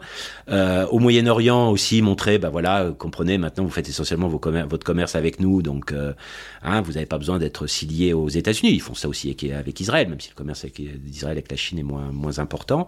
Et c'est un discours que vous avez partout d'essayer soit encore une fois par la contrainte, soit par la séduction, d'empêcher qu'il y ait euh, finalement cette euh, grande alliance qui, a- qui, qui, euh, qui isole la Chine, qui se retrouve avec la Corée du Nord, le Cambodge, le Laos, euh, bon le Pakistan toujours, hein, mais enfin bon en ce moment le Pakistan c'est quand même pas brillantissime d'un point de vue économique Hmm. et Et c'est- stabilité et- politique. Et c'est marrant, vous indiquez aussi qu'une deuxième grande leçon qu'ils ont tirée de tout ça, c'est faut pas faire de réforme. C'est pas une bonne idée. Après, après avoir bien observé Gorbatchev, clairement, c'est. Disons qu'il faut mieux maîtriser, beaucoup mieux maîtriser les réformes et surtout ne pas toucher au Parti communiste. Et ce qui est, intéressant justement par rapport au Parti communiste, c'est l'idée que, en gros, les élites communistes euh, européennes se sont euh, affadies, euh, ont, ont- ont pas lutté pour préserver leur pouvoir. Et là donc, il y a quand même, euh, je, suis désolé de reprendre le vocabulaire genré, mais qui est pris par Xi Jinping, il faut reviriliser les gens du parti euh, et, et les militaires aussi. Mais voilà, pour montrer qu'on est capable de se défendre contre toutes les attaques euh, internes, externes qui peuvent venir contre nous. Et alors, du coup, ça nous amène euh, maintenant vers un autre point qui est extrêmement intéressant, puisque je, on l'aura compris, c'est pas un livre de prophétie de mauvaise augure, etc. Enfin, c'est pas, c'est pas un livre catastrophiste, etc. Puisque vous montrez bien tous les contreparties, en fait, tous les, facteurs qui contrebalancent tout ça, et notamment en indiquant que, bon, bah voilà, on, réfléchit beaucoup aux guerres qui ont eu lieu, on réfléchit pas assez aux guerres qui n'ont pas eu lieu, et aux raisons pour lesquelles euh, elles n'ont pas eu lieu, que ce soit les, entre les États-Unis et, l'Union soviétique, ou entre la Chine et l'Inde, ou enfin bon bref, l'année 62 était compliquée pour tout le monde. Euh, et du coup, euh, alors c'est intéressant parce que un premier argument, on va pas avoir le temps de tous les faire, mais c'est par exemple si on croit à la dissuasion nucléaire, ce qui n'est pas obligatoire, hein, je peux le rappeler, on peut aussi considérer que ce n'est pas la raison pour laquelle on est en paix, les grandes puissances sont en paix depuis 1945, enfin 1953 globalement, c'est, mais en tout cas c'est l'idée que euh, tout le monde ayant l'arme nucléaire, ça, ça, ça, pousserait le monde vers le chaos et vers la destruction, et que donc c'est pour ça qu'on n'a pas de guerre. Bon, ça si on considère ça, bah, de fait, la Chine et les États-Unis ont toujours largement de quoi faire sauter la planète. Donc on pourrait considérer que si c'est pour ça qu'il n'y a pas eu de guerre entre les États-Unis et l'URSS, la, raison tient encore. Alors, on, connaît les débats aussi très français sur, sur cette question. Est-ce que c'était une question de chance ou, euh, ou ça a été euh, structurel, qui n'ait euh, qui pas eu d'affrontement d'affrontement nucléaire euh, là, Ce qui complique quand même la chose, et ça tous les experts du nucléaire le disent, c'est qu'aujourd'hui on n'est pas avec seulement deux pays. Donc, euh, comme on a l'Inde, on a la Corée du Nord, on a la, Russie, la Chine, les États-Unis, euh, etc. Est-ce que la dissuasion nucléaire fonctionnerait euh, aussi simplement? C'est une question. Euh, L'autre question que certains posent aujourd'hui, c'est est-ce que le tabou nucléaire existe tant que, tant ça? Euh, Parce que pendant longtemps, on a dit, ben oui, ben on se souvenait d'Hiroshima, etc. Ça a dissuadé. Même les Japonais disaient que finalement, ils s'étaient sacrifiés d'une certaine façon pour, la paix mondiale, puisque comme on a vu ce que c'était, euh, à la différence de 14, on n'avait pas vu euh, une guerre euh, mondiale auparavant, euh, ça a pu euh, dissuader. Est-ce que ce 45 étant maintenant assez euh, assez loin, on, on, a une gamme d'armes nucléaires plus large. Il semblerait que l'acceptation par les opinions publiques, notamment américaines, de l'utilisation de l'arme nucléaire est pas tellement changé depuis 1945 et que s'il fallait l'utiliser sur la Chine, c'est pas évident qu'il y aurait des protestations absolument gigantesques. Enfin, tous ces éléments-là font que, bon, voilà, l'argument nucléaire pas, euh, pas le plus, euh, le, plus déterminant. Après, euh, sur les évolutions technologiques, vous avez des gens beaucoup plus compétents que moi pour, euh, pour parler des, différentes, différentes hypothèses. Si on sort de, de, cette, de, de, ces scénarios vraiment euh, hyper modernes, la, grande inquiétude quand même, c'est que même si ce n'est pas une, une guerre directe, mais qu'il y a des affrontements en mer de Chine du Sud, à Taïwan, euh, ou dans des régions, euh, que ce soit en Afrique ou ailleurs, euh, par proxies, comme, comme on dit, c'est pas terrible non plus, parce qu'il n'y a pas eu d'affrontement direct entre américains et soviétiques, vous l'avez rappelé, mais on estime qu'il y a au moins 20 millions de morts des, des guerres liées à la guerre froide. Oui, ce qui ça est toujours possible aussi si c'est comme ça que la confrontation euh, tourne. Alors un autre argument qu'on brandit souvent, et ça c'est peut-être celui qui est le plus souvent utilisé, c'est celui de l'interdépendance économique que vous avez mentionné tout à l'heure. C'est-à-dire effectivement il n'y a pas les mêmes relations commerciales entre la Chine et les États-Unis qu'entre les États-Unis et l'URSS. Et avec cette idée qu'il y a derrière que tout le monde aurait trop à y perdre euh, pour que ça advienne. Alors c'est un argument qui a sa pertinence, et, mais on ne sait pas bien si on le brandit pour se rassurer ou euh, parce que après tout, euh, on a un exemple récent de pays qui n'avait pas trop grand chose à gagner à aller en Ukraine et qui l'a fait quand même. Donc euh, c'est un peu la limite de l'argument aussi, quoi. Oui, et puis alors là, on brandit euh, tout de suite la carte 14, hein, puisqu'il y avait quand même toute une littérature à la veille de 14 pour dire euh, que ce serait pas du tout. Euh, personne n'aurait l'idée de rentrer en guerre dans un monde devenu interdépendant, voire quasiment mondialisé, euh, etc. Donc, et puis, bon, il y a eu. il y a eu Il s'avère que les gens ne comprennent pas toujours bien leurs intérêts, ni les intérêts supérieurs de, du système. Oui, après. Après, est-ce que voilà, c'est la hiérarchie des intérêts aussi. Hein, c'est c'est un c'est une c'est une question importante car quand vous êtes envahi par un voisin, c'est pas c'est votre intérêt économique parfois par un peu par un peu derrière. Donc oui, l'interdépendance économique est euh, quelque chose qui rassure. On le voit.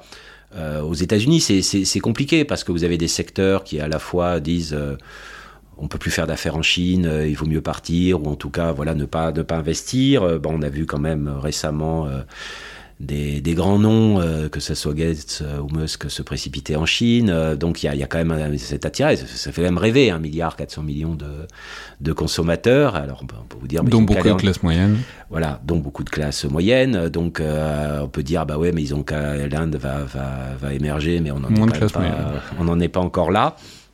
Enfin bref, euh, voilà la, la question des, euh, des, des intérêts. D'ailleurs, c'est assez amusant de voir que finalement euh, des, des, des, des, des pacifistes un peu radicaux sont, sont en train de compter sur, sur, les, sur les grandes fortunes et, et les grands hommes d'affaires pour, pour, pour maintenir la paix, ce qui est, ce qui est, je trouve un petit, un petit clin d'œil un petit clin d'œil amusant. C'est la croyance au marché. Voilà. La croyance au marché est une religion hein, comme une autre. Oui, oui, mais euh, bon, il y a des gens qui, euh, qui n'aiment pas le enfin qui n'aiment pas le capitalisme et qui trouvent que le capitalisme là tout d'un coup peut être utile pour euh, pour, pour limiter les guerres. Euh, non, ce qui est, ce qui euh, je crois été quand même l'évolution depuis depuis de- depuis quelques années, c'est de considérer que ces interdépendances économiques pouvant être arsenalisées, hein, le weaponization, ben, et, et on le voit hein, avec des, des, des, des formes de, de, de entre guillemets guerre économique, je veux dire ça au sens très très large du, du terme qu'on qu'on avait déjà vécu au début des années 90 justement face au face au Japon mais pas évidemment avec cette euh, cette intensité là euh, que cette ce type de guerre économique finalement rajoute euh, aux tensions entre euh, entre les pays. Mais ce qu'on constate pour le moment c'est que même dans un cadre de guerre économique entre guillemets et euh, finalement, non pas d'un nouveau protectionnisme, mais en tout cas de nouveaux politiques industrielles, hein, ce fameux nouveau consensus de Washington ou autre. Mais la Chine fait la même chose, c'est-à-dire euh, essayer de relancer, d'avoir des vraies politiques industrielles. Si euh, finalement ça, ça permet de, maintenir de, de la croissance, de la prospérité, en limitant un peu, parce que ça limitera jamais complètement euh, la, les rivalités euh, économiques et l'interdépendance économique, c'est peut-être pas une mauvaise chose non plus d'avoir un équilibre plus important entre l'interdépendance et une certaine forme de nationalisme économique. J'ai pas l'impression qu'on soit rentré quand même euh, dans euh, des, des blocs euh, commerciaux, monétaires euh, si importants. La dédollarisation, on en est encore loin. Euh, les Chinois, ils sont contents quand euh, l'utilisation du renminbi euh, dans, des, transactions internationales passe de 2,5 à 3,2. Euh, C'est quand même des chiffres qui sont très faibles je parle même pas des réserves. Donc on n'en est pas encore, euh, on n'est pas encore euh, finalement à une, compétition à mort euh, économique ou à des blocs commerciaux autarciques qui sont une des causes là de effectivement la Seconde Guerre mondiale. Après, si les deux pays rentrent en crise, euh, ou enfin l'Ouest rentre en crise et la Chine rentre en crise, qui est reste aujourd'hui dans les hypothèses plausibles aussi. Et là, ça change beaucoup euh, beaucoup la donne. On peut imaginer des réactions beaucoup plus euh, fortes et une géoéconomisation du monde beaucoup plus rude que- qu'elle ne l'est pour le moment. Pour le moment, on se tient encore beaucoup par la barbichette sur beaucoup beaucoup beaucoup de domaines. Bon, et enfin, euh, il faut trouver, euh, au bout de plus d'une heure et demie d'émission, il faut trouver euh, un mot de la fin, ce qui est très compliqué pour un livre qui s'attache beaucoup à ne pas en donner, euh, mais je vais quand même euh, br- vous brusquer un peu et, et, et même pas vous demander votre avis, mais en fait, vous concluez quand même, malgré tout, sur l'éventualité donc de cette confrontation États-Unis-Chine. Vous concluez en disant, bon, c'est possible, mais peu probable, l'un dans l'autre. Si vous voulez, entre- on, a évoqué la question du, nucléaire. Je, pense qu'on a quand même, les, dirigeants, quand même, ça, en tête. Euh, il n'y a pas. Alors là, c'était d'ailleurs une des. Je me souviens au début des années 90, il y a très longtemps, quand on, discutait justement du pourquoi de, la longue paix, hein, de, la guerre froide, pour contrer l'idée que c'était uniquement le nucléaire, on disait, ben, la plupart du temps, les guerres hein, et tous les, euh, les travaux quantitatifs sur les causes des guerres, on disait, euh, on en avait conclu, euh, après avoir dépensé quelques, quelques centaines de milliers de dollars, voire millions de dollars, que c'était quand c'était deux pays qui s'étaient fait la guerre auparavant et qui avaient des frontières communes et des problèmes territoriaux, euh, qui a plus de chances d'avoir la guerre. Euh, et entre l'Union soviétique et les États-Unis, il n'y avait pas. Ben, entre Chine et États-Unis, il n'y a pas de, de ces types de. À la limite, entre le Japon et la, et la Chine, euh, il peut, il peut y avoir, mais entre. Il n'y a pas d'un passé guerrier. Alors, certes, il y a eu la guerre de Corée, mais enfin, passé guerrier important. C'est pas la Chine, c'est pas l'Inde ou le Pakistan, quoi. Euh, donc, euh, si vous voulez, des causes profondes où on, vraiment c'est une question existentielle pour les deux, à mon avis, n'est pas si important que ça. Je pense aussi que les guerres de type Première, Deuxième Guerre mondiale, avec des millions d'hommes allant débarquer un peu partout, me paraît pas très très probable. on le voit alors bien entendu avec euh, les difficultés de mobilisation de la Russie, mais alors on peut dire oui ben c'est la Russie, mais on, à Taïwan il y a quand même des discussions sur euh, voilà qu'est-ce qu'on ferait en cas d'attaque, est-ce que vraiment les Américains nous aideraient, est-ce que ça vaut le coup de résister, euh, est-ce que vraiment on veut se battre jusqu'à la mort, c'est bien ce que font les Ukrainiens, mais est-ce qu'on ferait la même chose? Voilà il y a alors déjà pour pour résister peut-être sur son propre territoire. Mais aller se projeter, aller faire la guerre à l'autre bout du monde, euh, autre que par une armée de métiers, euh, je pense que ça devient compliqué. On, a du mal euh, aujourd'hui à imaginer ce que c'était quand même tous ces Australiens, Néo-Zélandais, Sud-Africains, je parle même pas de ceux qui étaient plus ou moins obligés dans, le monde colonial, ou Canadiens qui sont venus se battre sur nos pendant la Première Guerre mondiale, pour un affrontement entre France et Allemagne, donc on ne comprenait pas exactement tous les tenants et les aboutissants. Est-ce qu'aujourd'hui, euh, des Australiens feraient la même chose hein? Ils sont allés se battre un peu au Vietnam, mais c'était, euh, ils n'en ont pas qu'un bon souvenir. Euh, donc voilà, se, projeter loin avec des, des, des, des, centaines de milliers d'hommes, j'ai du mal à imaginer qu'on puisse avoir de nouveau ce type de, de guerre. Ce qui d'ailleurs peut être relativement inquiétant, puisque comme on sait que ce type de guerre longue euh, serait compliqué, destructeur, etc. Est-ce qu'on n'a pas l'intérêt intérêt, finalement à trouver des manœuvres de décapitation ou des manœuvres de, de, des moyens technologiques pour finalement euh, régler tout en quelques, minutes? Et euh, aussi avec le privilège de l'âge, je me souviens de 2003, quand euh, au moment du début de la guerre en Irak, on avait ciblé, les Américains avaient ciblé un immeuble où ils pensaient qu'il y avait Saddam Hussein et qu'on a cru pendant quelques heures que c'était terminé, quoi, parce que Saddam Hussein a été dégommé, c'est quand même le rêve. Et euh, à mon avis, c'est un rêve qu'on poursuit aujourd'hui, euh, c'est-à-dire d'arriver à faire la, guerre le, moins longtemps possible. Et euh, si j'ai bien compris, il me semble que ce que voulait faire Poutine aussi en Ukraine. Il n'était pas parti pour une guerre longue. Il voulait plier la chose en, en voilà, en, poussant finalement le régime à, à, disparaître, à démissionner, à mettre sans doute quelqu'un à la place. Et je pense que pour euh, aussi pour euh, pour euh, pour Taïwan, c'est quand même le scénario que que les que les Chinois préféraient à, un débarquement massif et, risqué. Donc c'est à la fois euh, on peut se rassurer de dire qu'il y aura plus les deux guerres mondiales ou l'équivalent des deux guerres mondiales. En même temps, pour éviter les deux guerres mondiales et le risque nucléaire euh, latent, euh, de vouloir faire une guerre euh, hyper, euh, hyper rapide, hein, après, euh, après les hyperpuissances, l'hyperterrorisme, la guerre hyper rapide. mais je sais pas, je ne suis pas spécial, spécialement doué en, en, technologie pour savoir si c'est quelque chose qui est imaginable et possible aujourd'hui. Merci beaucoup Pierre Grossard. Merci à vous. Je vais rappeler donc euh, les références de ce livre, donc euh, l'autre guerre froide, point d'interrogation. La confrontation États-Unis-Russie, paru chez Sénat Édition, je vais, je vais répéter la très très très grande... Pardon? États-Unis-Chine. États-Unis. bah, vous voyez, à force de faire des parallèles historiques, on finit voilà. par, euh, par s'en mêler les pinceaux. Paru chez CNA édition, j'allais dire, je, je, vais rappeler la très très grande richesse de, de ce livre. On aurait pu en faire 5 heures d'émission et, et, ça aurait été avec plaisir, mais parfois il faut, il faut se limiter, il faut se frustrer un peu. Euh, mais vraiment sur toutes les réflexions et sur toutes les, tous les facteurs qui peuvent mener comme qui peuvent ne pas mener euh, à cette confrontation au final. Merci beaucoup. Merci. C'était donc le collimateur, le podcast de l'Institut de recherche stratégique de l'école militaire. Je vous rappelle que toute remarque et commentaires et retours et critiques et notes sont bienvenus par mail sur les réseaux sociaux de l'IRSEM, tout comme sur les outils d'Apple Podcast ou de SoundCloud. Ou encore de Spotify, puisque maintenant, effectivement, c'est possible sur Spotify. Merci à toutes et tous, et à la prochaine fois.